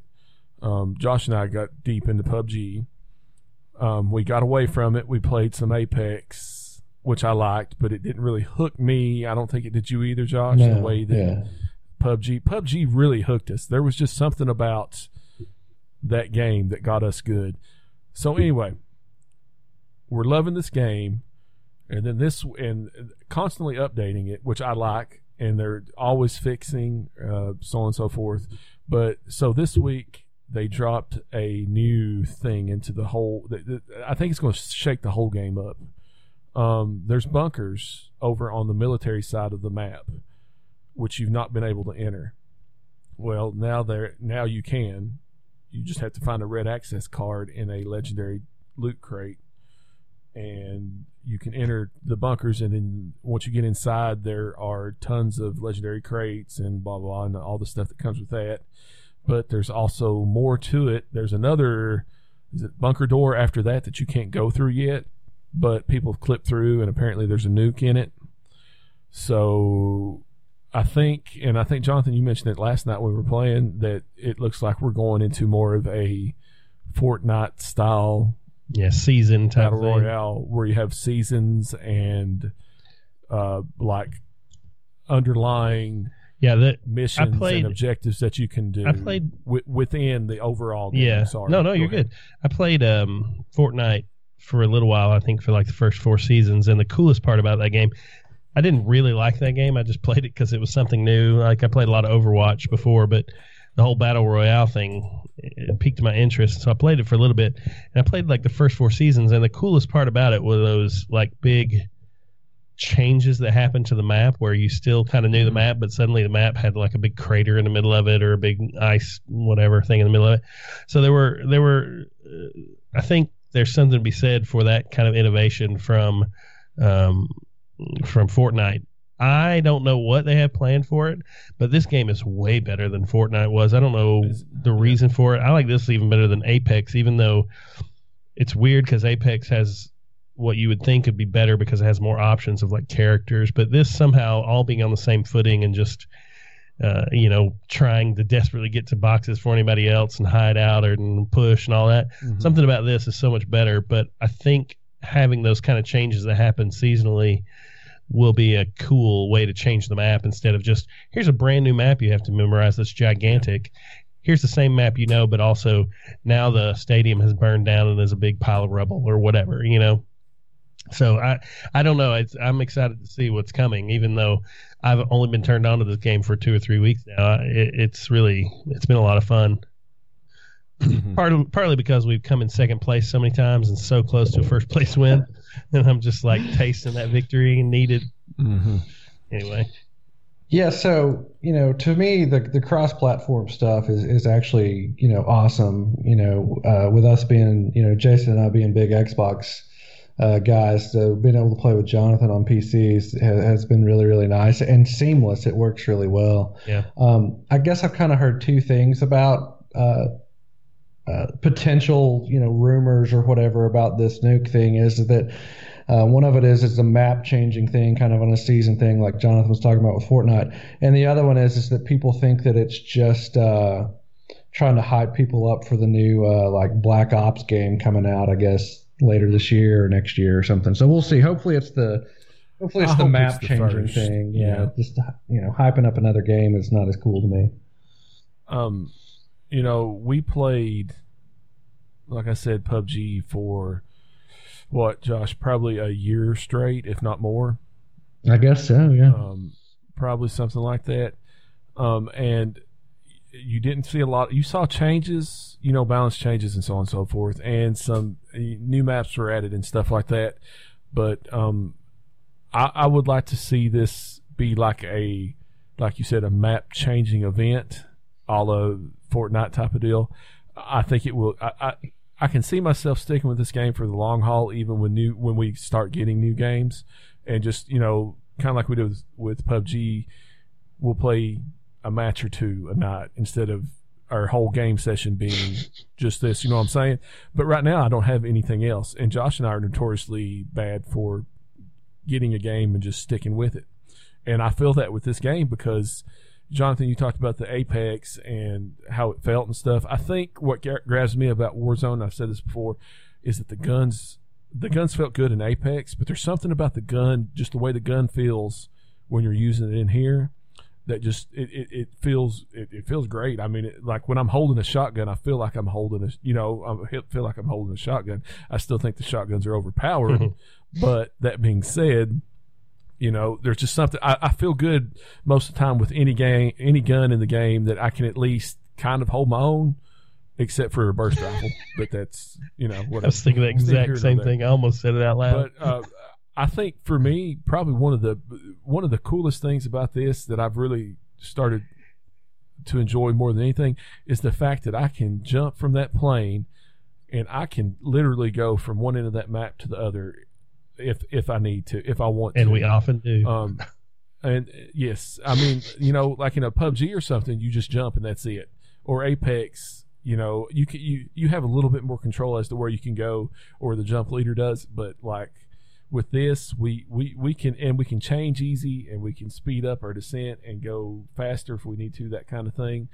Uh, it's for me, this is about as good as it gets when it comes to battle royale games. And I found myself, I don't know how much longer the battle royale genre will be a thing, but um, if you put something in front of me right now that's better than Warzone, I'll be really surprised. You know, I think one of the And one of the biggest draws for me about about that game is uh, you can play it kind of however you want to play it, right? You can you Mhm. can be stealthy, you can get a little bit of gear at the beginning, go hide out and and have a very successful game. Um, or you can you can run and gun. I saw an article the other day that there was a it was a, a team of four had a record breaking 111 kills between the team. There's only 150 people it's that crazy. Yeah. So I mean, they killed almost everybody in the map. So I mean, you can play run and gun, you can play uh, stealthy, and um, you know you can have success different ways, or you can mix it up. I think that's one of the things that really draws me to this uh, genre and this game specifically. So I think I think for us, um, I, I, my mine and Josh's, and I think Jonathan will agree. Play style is more of a um, not really hide and seek, but let's loot and and let's defend. It's not. It's not defend. hiding. It's it's taking the high Yeah. ground and holding it. I don't care what anyone Well, says. right. I'll stand that But same I'm- place. Exactly, I'm with you. I, I I don't have a problem with that type type of play style, especially in this game because that's what this game is. On uh, that's what it is. I mean, you know, but the cool thing about this whole bunker thing, and we were talking about today, is I think it's going to change at least for a little bit some of our thought processes. Do we want to, like I said, go into these hot zones? When we were talking earlier, let's do we want to go in these hot zones and try for that? Because I would like to go into that bunker and just you know see that that what's going on there at least once. Sure. So you know, I- I think- okay. Are we? Go ahead. I was just gonna say, you know, I, I think for me the reason I, I don't like the run and gun as much is because, you know, I'm 42 years old. I'm playing on the PC. we're, we're slow. Back in the day. I could I could just uh, headshot plenty of people, but yes, nowadays my reaction time is nowhere near some of these We're- kids I watch on we're- YouTube. So we ain't got it. Let's just be honest. We ain't got no, it. Anymore. but I tell you what, I So, can I can aim down that sight on those steps all day long and just pop your head off Yep. when you turn a just, corner. just sit there. I can sit. I sit. Jo- Jonathan, Josh, and I sat last night after you play, got off. We sat at the top of one of those cranes. Mhm. I promise you, for 15 minutes and stared at a set of stairs, waiting on somebody to come up the and stairs. And it's still fun You know though, what? it's so intense. You don't know what's about to happen. I had no problems Yeah. doing that either. Not one problem. So I'll tell you the best part. Anyway. uh, just real quick, Josh said uh, the crossplay thing. The one thing I think that makes this game so good is being able to play with you guys because the other games Yeah. I played with just random people all the time because I didn't really have any friends who played it.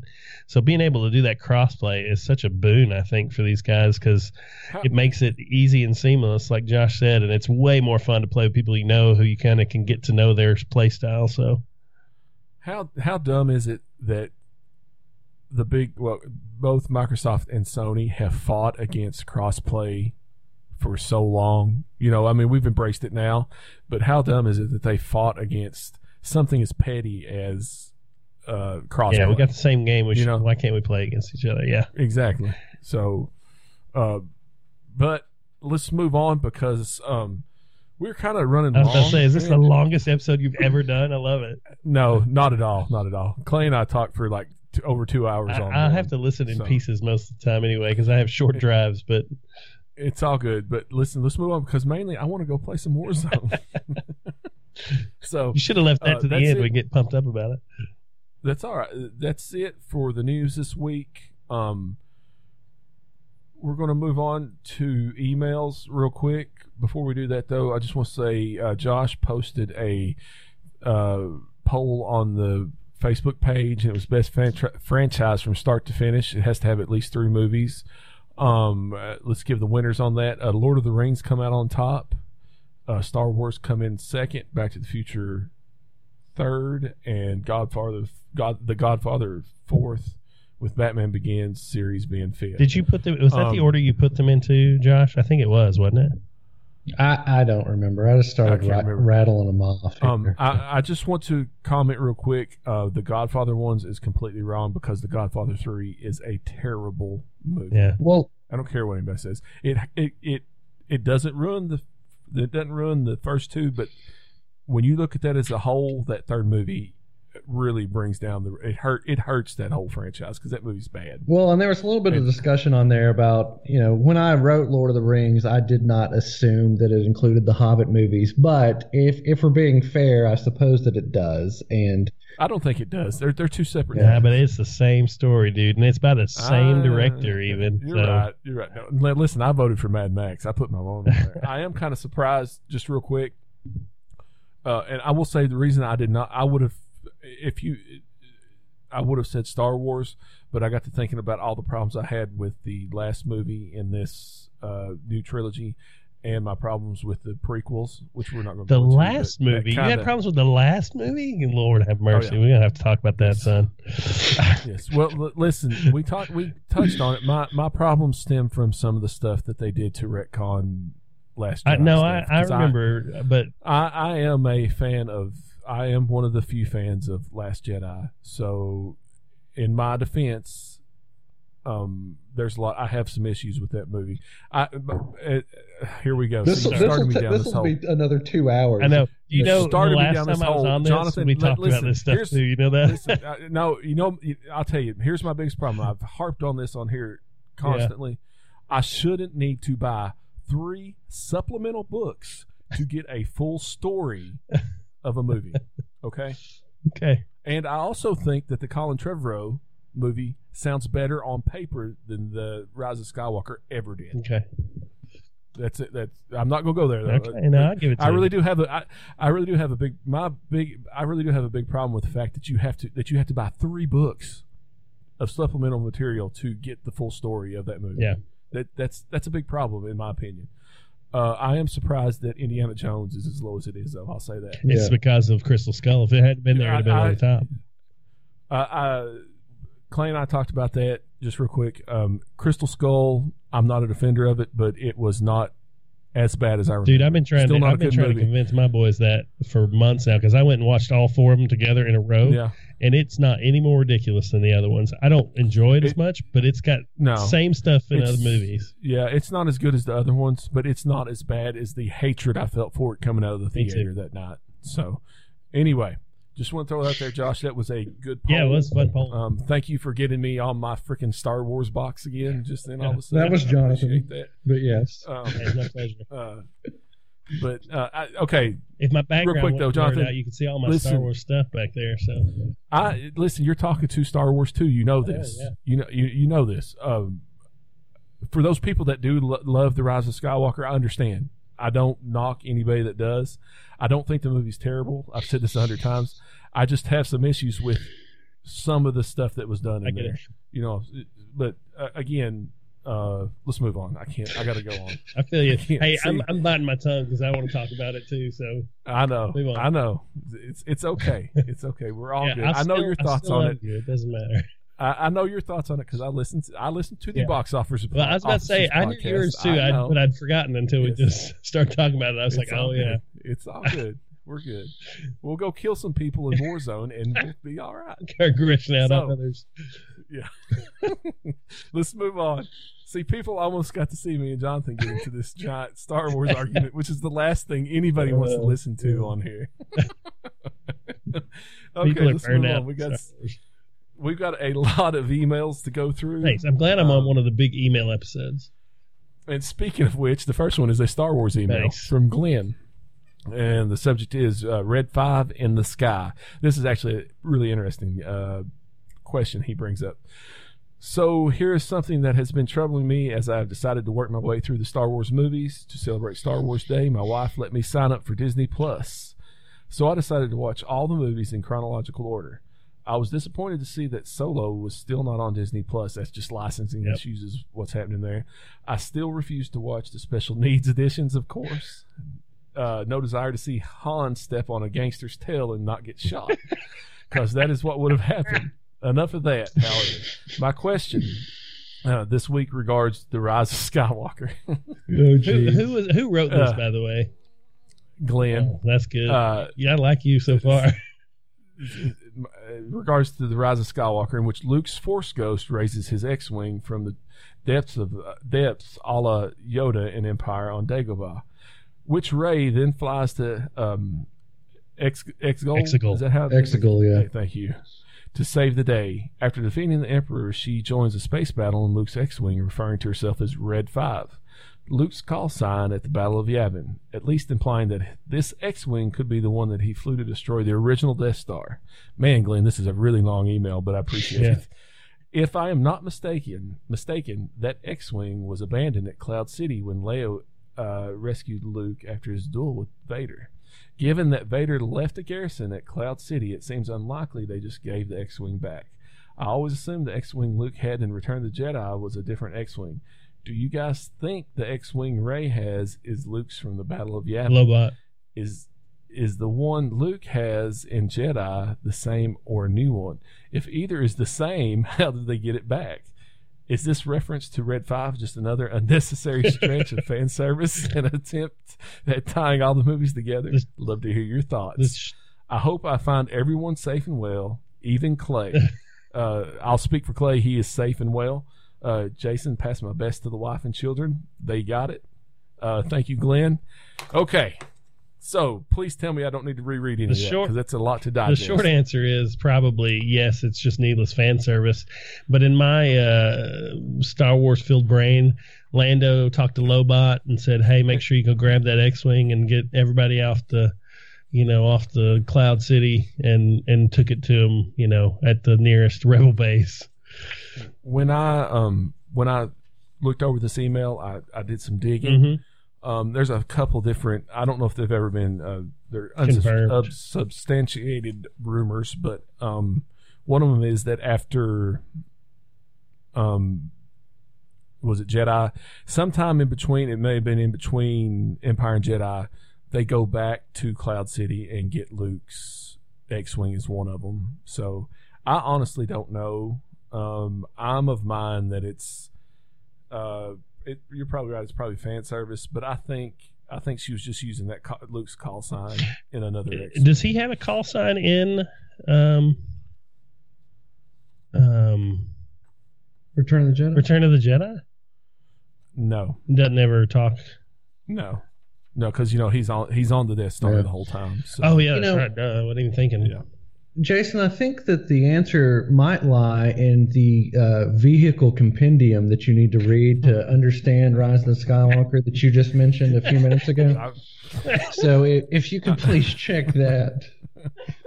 I- I'll get back to you. I've got it ordered right now so I can understand all of Rise of Skywalker. Listen, I'll tell you this though. Uh, here's the other thing, uh, and and I think this. Uh, I've talked about this with my brother, who's one of the my co-hosts on uh, Box Officers. He, one of the things about being a movie reviewer that we have noticed is that sometimes the more critical you get, the less fun it is.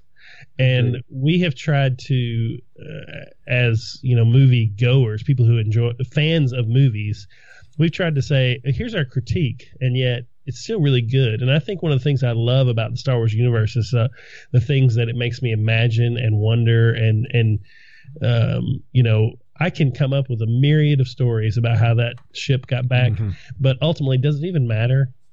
I mean, so what if it's fan service? I, I don't really care. To me, that's the kind of stuff that I think sometimes we we miss by being too critical of those things. Listen, the fan service stuff in Rise of Skywalker is the least of my problems.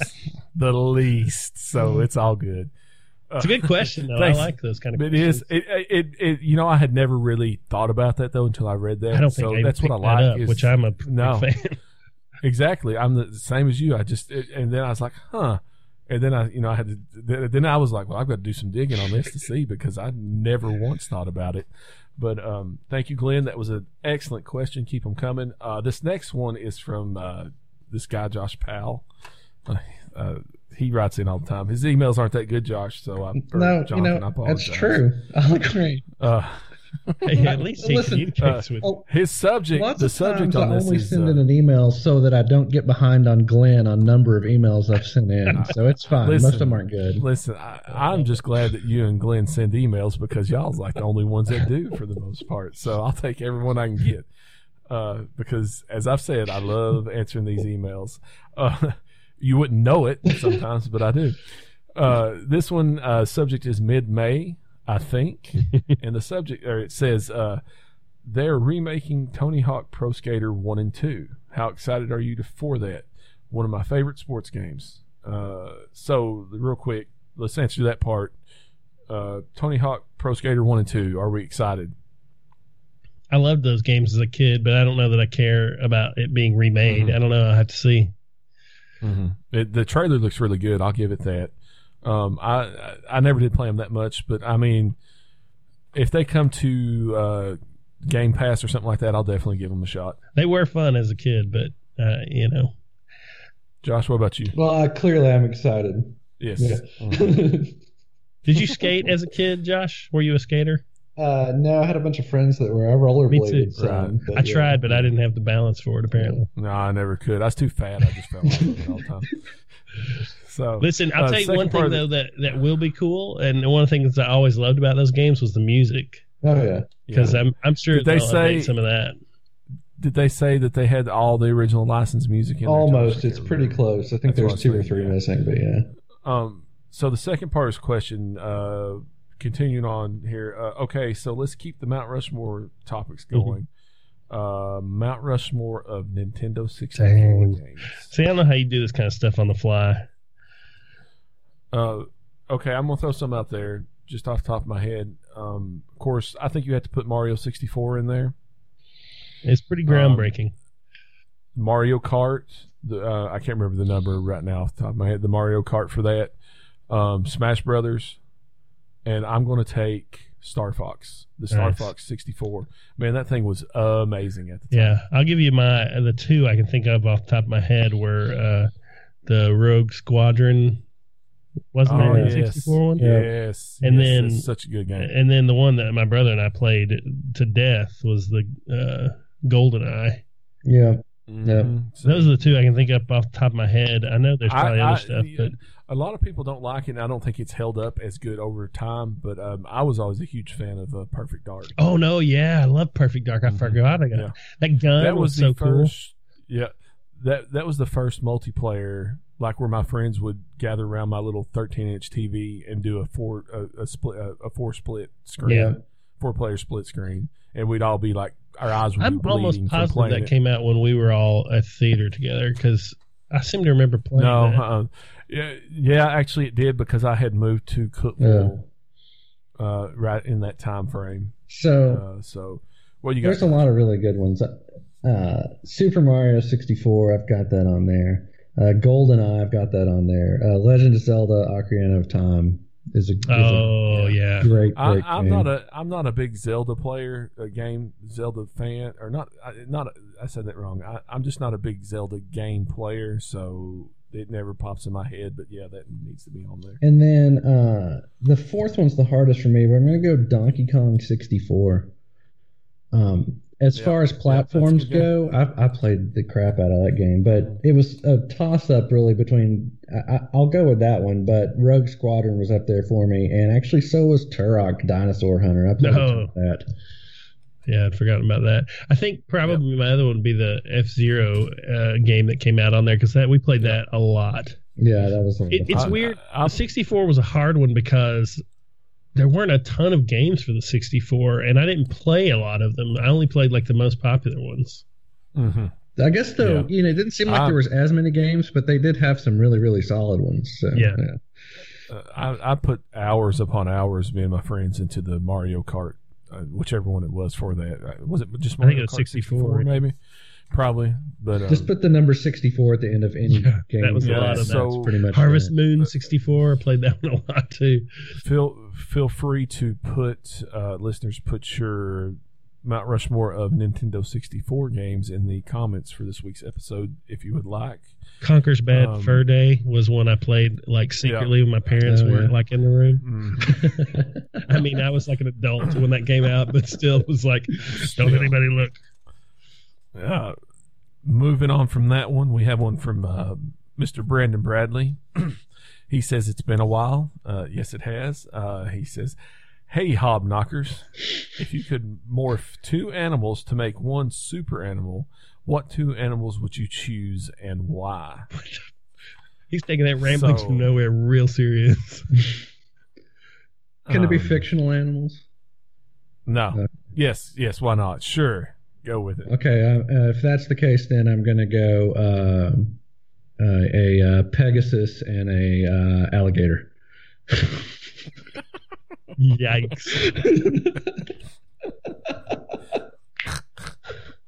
So is it going to be a horse with scales, like really like green scales, and that's it, or is it going to be like the wings on an alligator? No, it's going to be. Uh, it's going to look like a Pegasus, except it's going to be scaly and green and have Okay. big chomping teeth. Please, I got you. that's what I was about to say. Please tell, say it has the giant alligator Yeah. chompers on it. How freaky great. scary would that be? I'm gonna go. Jonathan, I'm gonna go with real world animals, and I'm gonna go a lion mixed with a gold, a, a bald eagle, like just that huge wingspan on a lion, kind of like a hippogriff or something going on there. Yes. So that would be that'd be what I'd do. I'm gonna take. Uh, let's see. I want to take a. I don't know. Just, these are so random questions, and I'm I love it. I'm out of ran- I'm out of randomness for the night. Just about. I want to take. I want a. I'm gonna take a gerbil and a pot-bellied pig and have a pot-bellied gerbil. That'd be pretty. I think you awesome. can actually do that. Yeah, it's probably happened. So uh, I'm. But I've just. How about a Komodo dragon with a bat, and then A you po- have a Komodo- no. a dragon? a Komodo dragon and a pot-bellied pig? a pot-bellied Komodo dragon. That'd be awesome. There we go. That's it. Thank you. Yeah. Jonathan. Okay.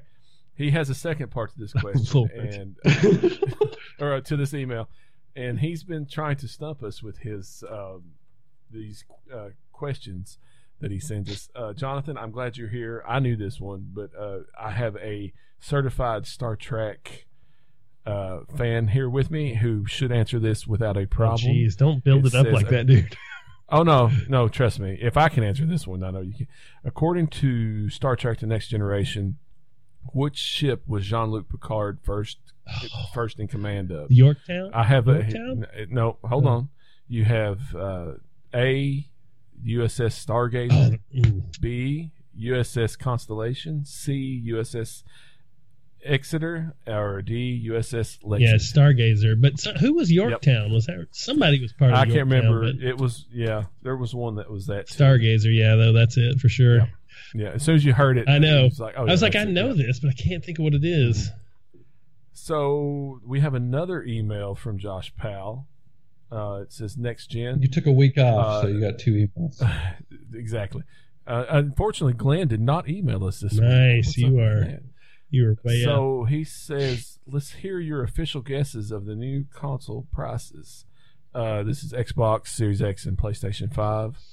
Um, also, do you think there will be tiers at launch? If so, what are your price guesses for all of them? uh, you want me to take it? Yeah. Um, unfortunately, I think the uh, Xbox Series X, just from the talk, is going to be five ninety nine, and I think I think it will be tiered. Um, and I think you'll have a five ninety nine. And because let's see, Josh, Xbox One X was four ninety nine at launch, right? Yep. Am I thinking right I originally? think yeah. so. So I, I think you're going to see a six hundred dollar price tag on the high end one, and I think they will have a mid one that will be. I'm going to go four hundred to four fifty. uh, PlayStation Five. Um, I'm thinking around that 550 mark. Yeah, so actually, I think PlayStation 5, 550.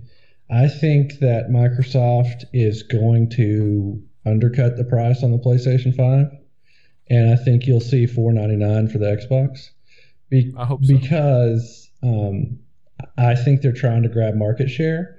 And so I think that their their console price is going to. I think that they're going to wait till Sony announces it, and then they're going to undercut them.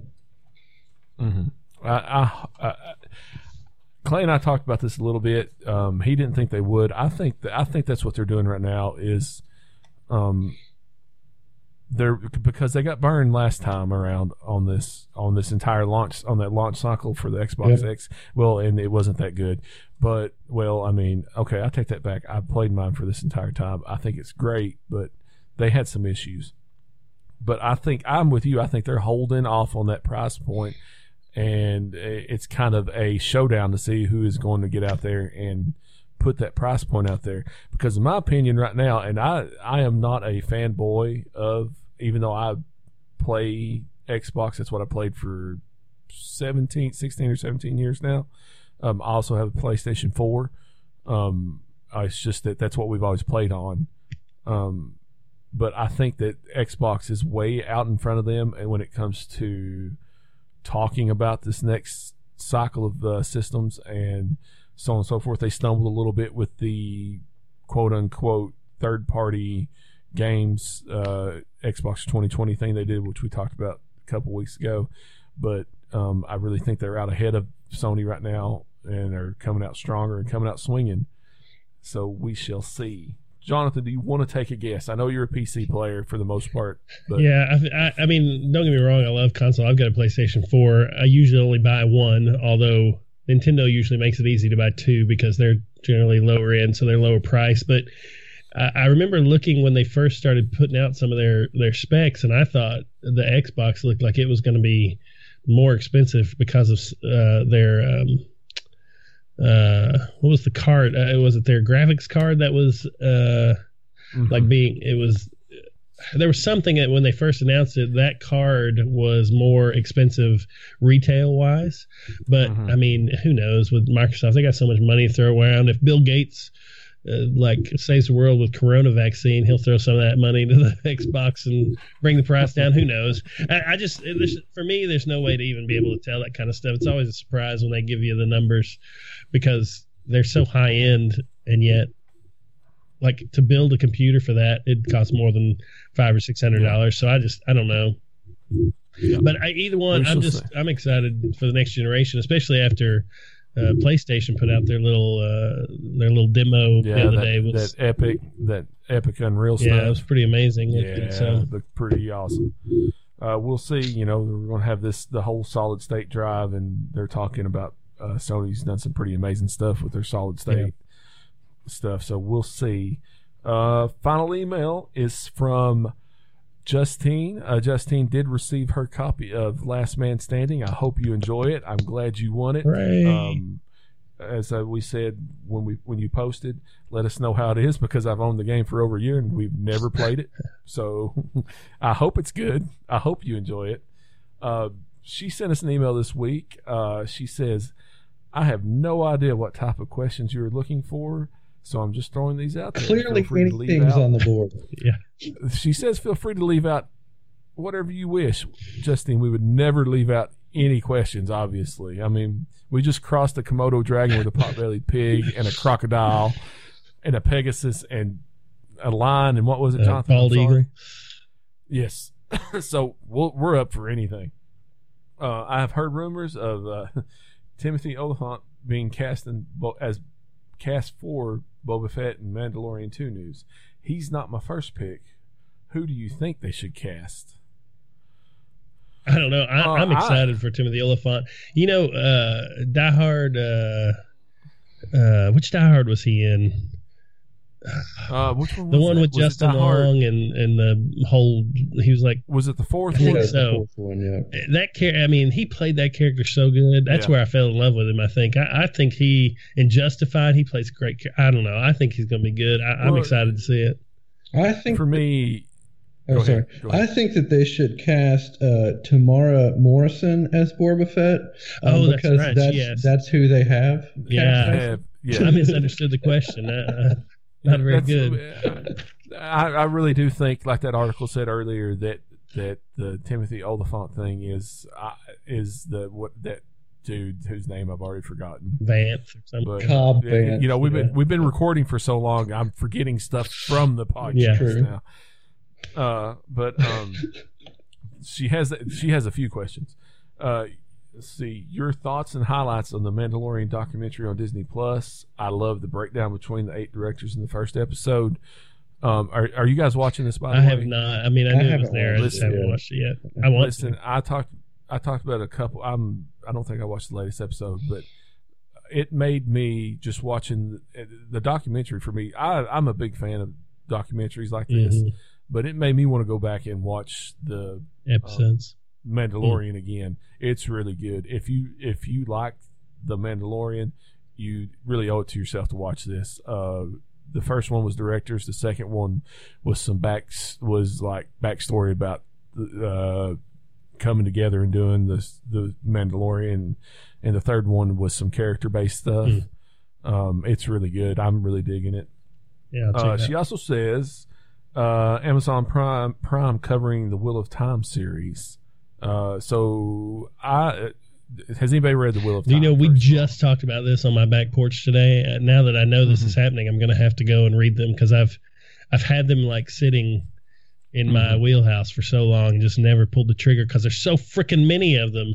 yeah. I just- it's like forty five books now or something like that. I don't know. I thought it was 15. I may not read them after all. We'll It- see. yeah, it, I'm joking, but like uh, it's a lot. Um, I've had a few of them sitting around and just never did get around to reading them. I I, I think I. Uh, uh, coming late to something like that, Yeah. it's hard for me to. It's daunting. because I've isn't it? tried to catch up. I've tried to catch up on Game of Thrones books. I and couldn't do I've it. Not been able to. Yeah. So, but I mean, I will watch the series though. I mean, I'm all for you know this kind of stuff. You know, Lord of the Rings, Wheel of Time. Blah, I'm going to make a commitment to your listeners right now that I am going to go buy the first book and it will sit on my shelf for a while. That's the commitment.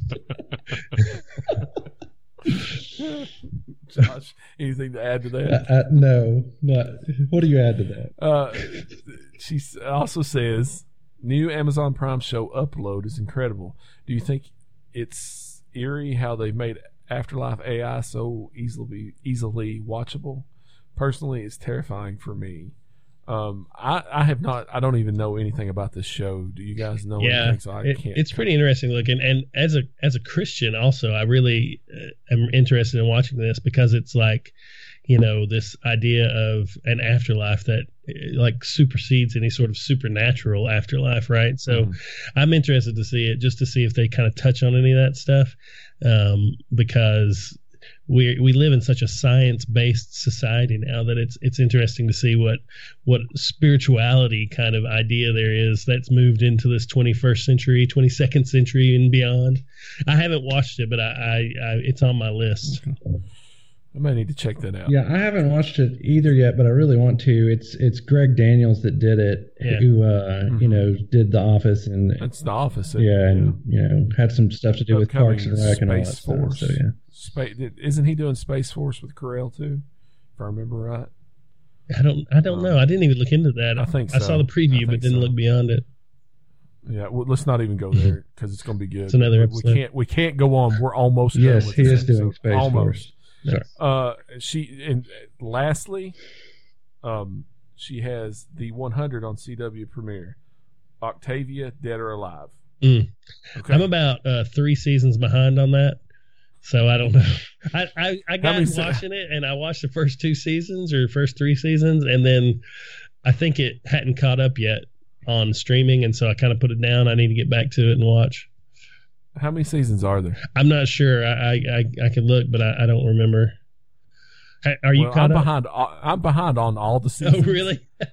So I've, I've heard so much good stuff about this, but again, it just goes on that pile of shame, like with uh, Babylon 5 and so on and so forth, stuff I've just never got around to watching. I'm going to say that she is alive, Uh, there are six I'm seasons. going out on a limb. Yeah, Okay, I'm six seasons behind. Yes. I'm Here's also my six only- season behind. Here's my only problem with that show. It starts off real strong and and is a great sci-fi show. Feels very like Lost with a mix of Lost in space with a mm-hmm. lot of other different things. But also by the third season, it had also become like a YA novel, like a young adult novel, and there was a mm-hmm. lot of like MTV angst and and um MTV angst and and uh, third third triangle love triangles and I was like oh my goodness so I don't know if I can get through all six seasons but it's got some interesting plots Uh, So okay, well you need you guys need to answer the question. I threw out my. I think she's alive. Is Octavia. Okay, No way. Josh. No way. She's You think alive. she's dead? Yeah, absolutely. Okay, Justine, let us know. And then we'll. Yes, you can go ahead and spoil that for me. It'll be fine because I'll be honest, I don't know if I'll ever find time to watch watch watch it. The girl- I barely find time to watch stuff I watch. the now. girl who plays Octavia has the coolest name by the way it's Marie Avgeropoulos I think she's Greek the- you know what comes to my mind? Oct- Octavia Spencer. Oh, yeah, that's the only, that's that's who I think of every time. Uh, dudes, we're so close to the end of this episode. It's it's we're almost there. I promise. So that's it for emails for this week. Um, next up is a bit of geek history for you guys. Um, we're recording on Wednesday night. but this is going to be drops on Friday. So May 22nd. Are you ready for some geek history? ready On this day in geek history in 1980, the video game Pac Man was released in Japan. Widely considered one of the pillars of the video game industry, Pac Man has appeared in over 30 video games, or 30 games throughout his lifetime. I figured it was more than that. Pac Man was actually the Americanized name of the character. In Japan, he's known as Puck Man. That's a P, Puck Man. I know I knew this bit of trivia by the way I'm very I did too. Yeah. While most think it's because of his resemblance to a puck, the name actually comes from a Japanese phrase meaning to flap one's mouth open and closed. The name was changed when the game came to America as Atari feared that the game cabinets would be vandalized to change the puck to an expletive. And I don't know what the expletive is. oh it's uh puck man. I will tell you this: they for sure would Uh, have been vandalized. oh, so that was a good 100%. call. Un- Unfortunately, Clay is not here to help us through this because I know he would. Yeah. But uh, I think we can all figure out what that is. Uh, Pac Man, uh, one of the classics. That is true. You- cartoon. You, won't have to put an E on this week's episode. yeah uh, that'd be the first one in a long time. Uh, uh, but man, just real quick on the Pac Man stuff. Did anybody else besides me watch the Pac Man Dude, cartoon I was back just in the about day? to say that. I loved the Pac-Man cartoon when I was man, a how kid. good was that? Yeah. So good. I mean, it was stupid, really, as an adult looking back on it, but it was great Yeah. when I was a kid.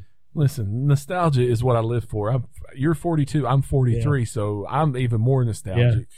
And like, I've got a year on you, so I'm more.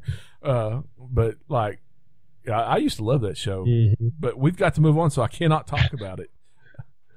Uh, so real quick before we get out of here, I want to announce the winner of the Monty Python Fluxx game. Uh, Josh, thank you for uh, putting this up there for us to give away. Absolutely support Um, your local game stores. This came from the yes. Gamekeep in Hermitage. What a great store! Visit there. Great store. And that's the one. Is that the one on the corner or the one down the road? Oh, the one you? just I'm down the road from me. Yeah, Just in down the road, little- yes. Yeah. Yeah. Um, uh, I've never played the Fluxx games myself. I hear lots of good stuff about them. So actually, just real quick on that, I, I picked up Marvel Fluxx and actually got uh, my wife to play it with me, and we've we've played it multiple times. It's super fun. So Awesome. Uh, now, I want to preface this. Um, first of all, Jonathan, I'm glad you're on the show. Um, and I knew you were coming on the show, and we made the drawing. And Jonathan, you are the winner really? of the Fluxx game. Yes. Sweet. I love Monty Python. I want people to know that even though Jonathan was on here, that the the drawing was done before Jonathan was ever confirmed to be on here. I don't want people to think that you know, hey, there's some kind of shenanigans going on or anything like that. I did not, I did not personally do the actual. Well, I chose the number, but Josh was the one who set everything up. All I had to do was check, choose a number. So, I thought you Jonathan, told me earlier congratulations. that, that that you were just going to give it to me. okay, you- you're not helping me. You're not helping me. No, No, I'm, I- I'm I- super I wrote- surprised. It pumped. It's awesome. I, I wrote Yeah. down all the names in an Excel spreadsheet, put numbers next to them, and asked Jason to pick a random number within that Mhm. range. And sure enough, That's awesome. um, we um, we I originally had it on the rundown sheet that you were the winner, but I was like, no, I'm going to Take take that off. off. Yeah, I love it. Surprise you.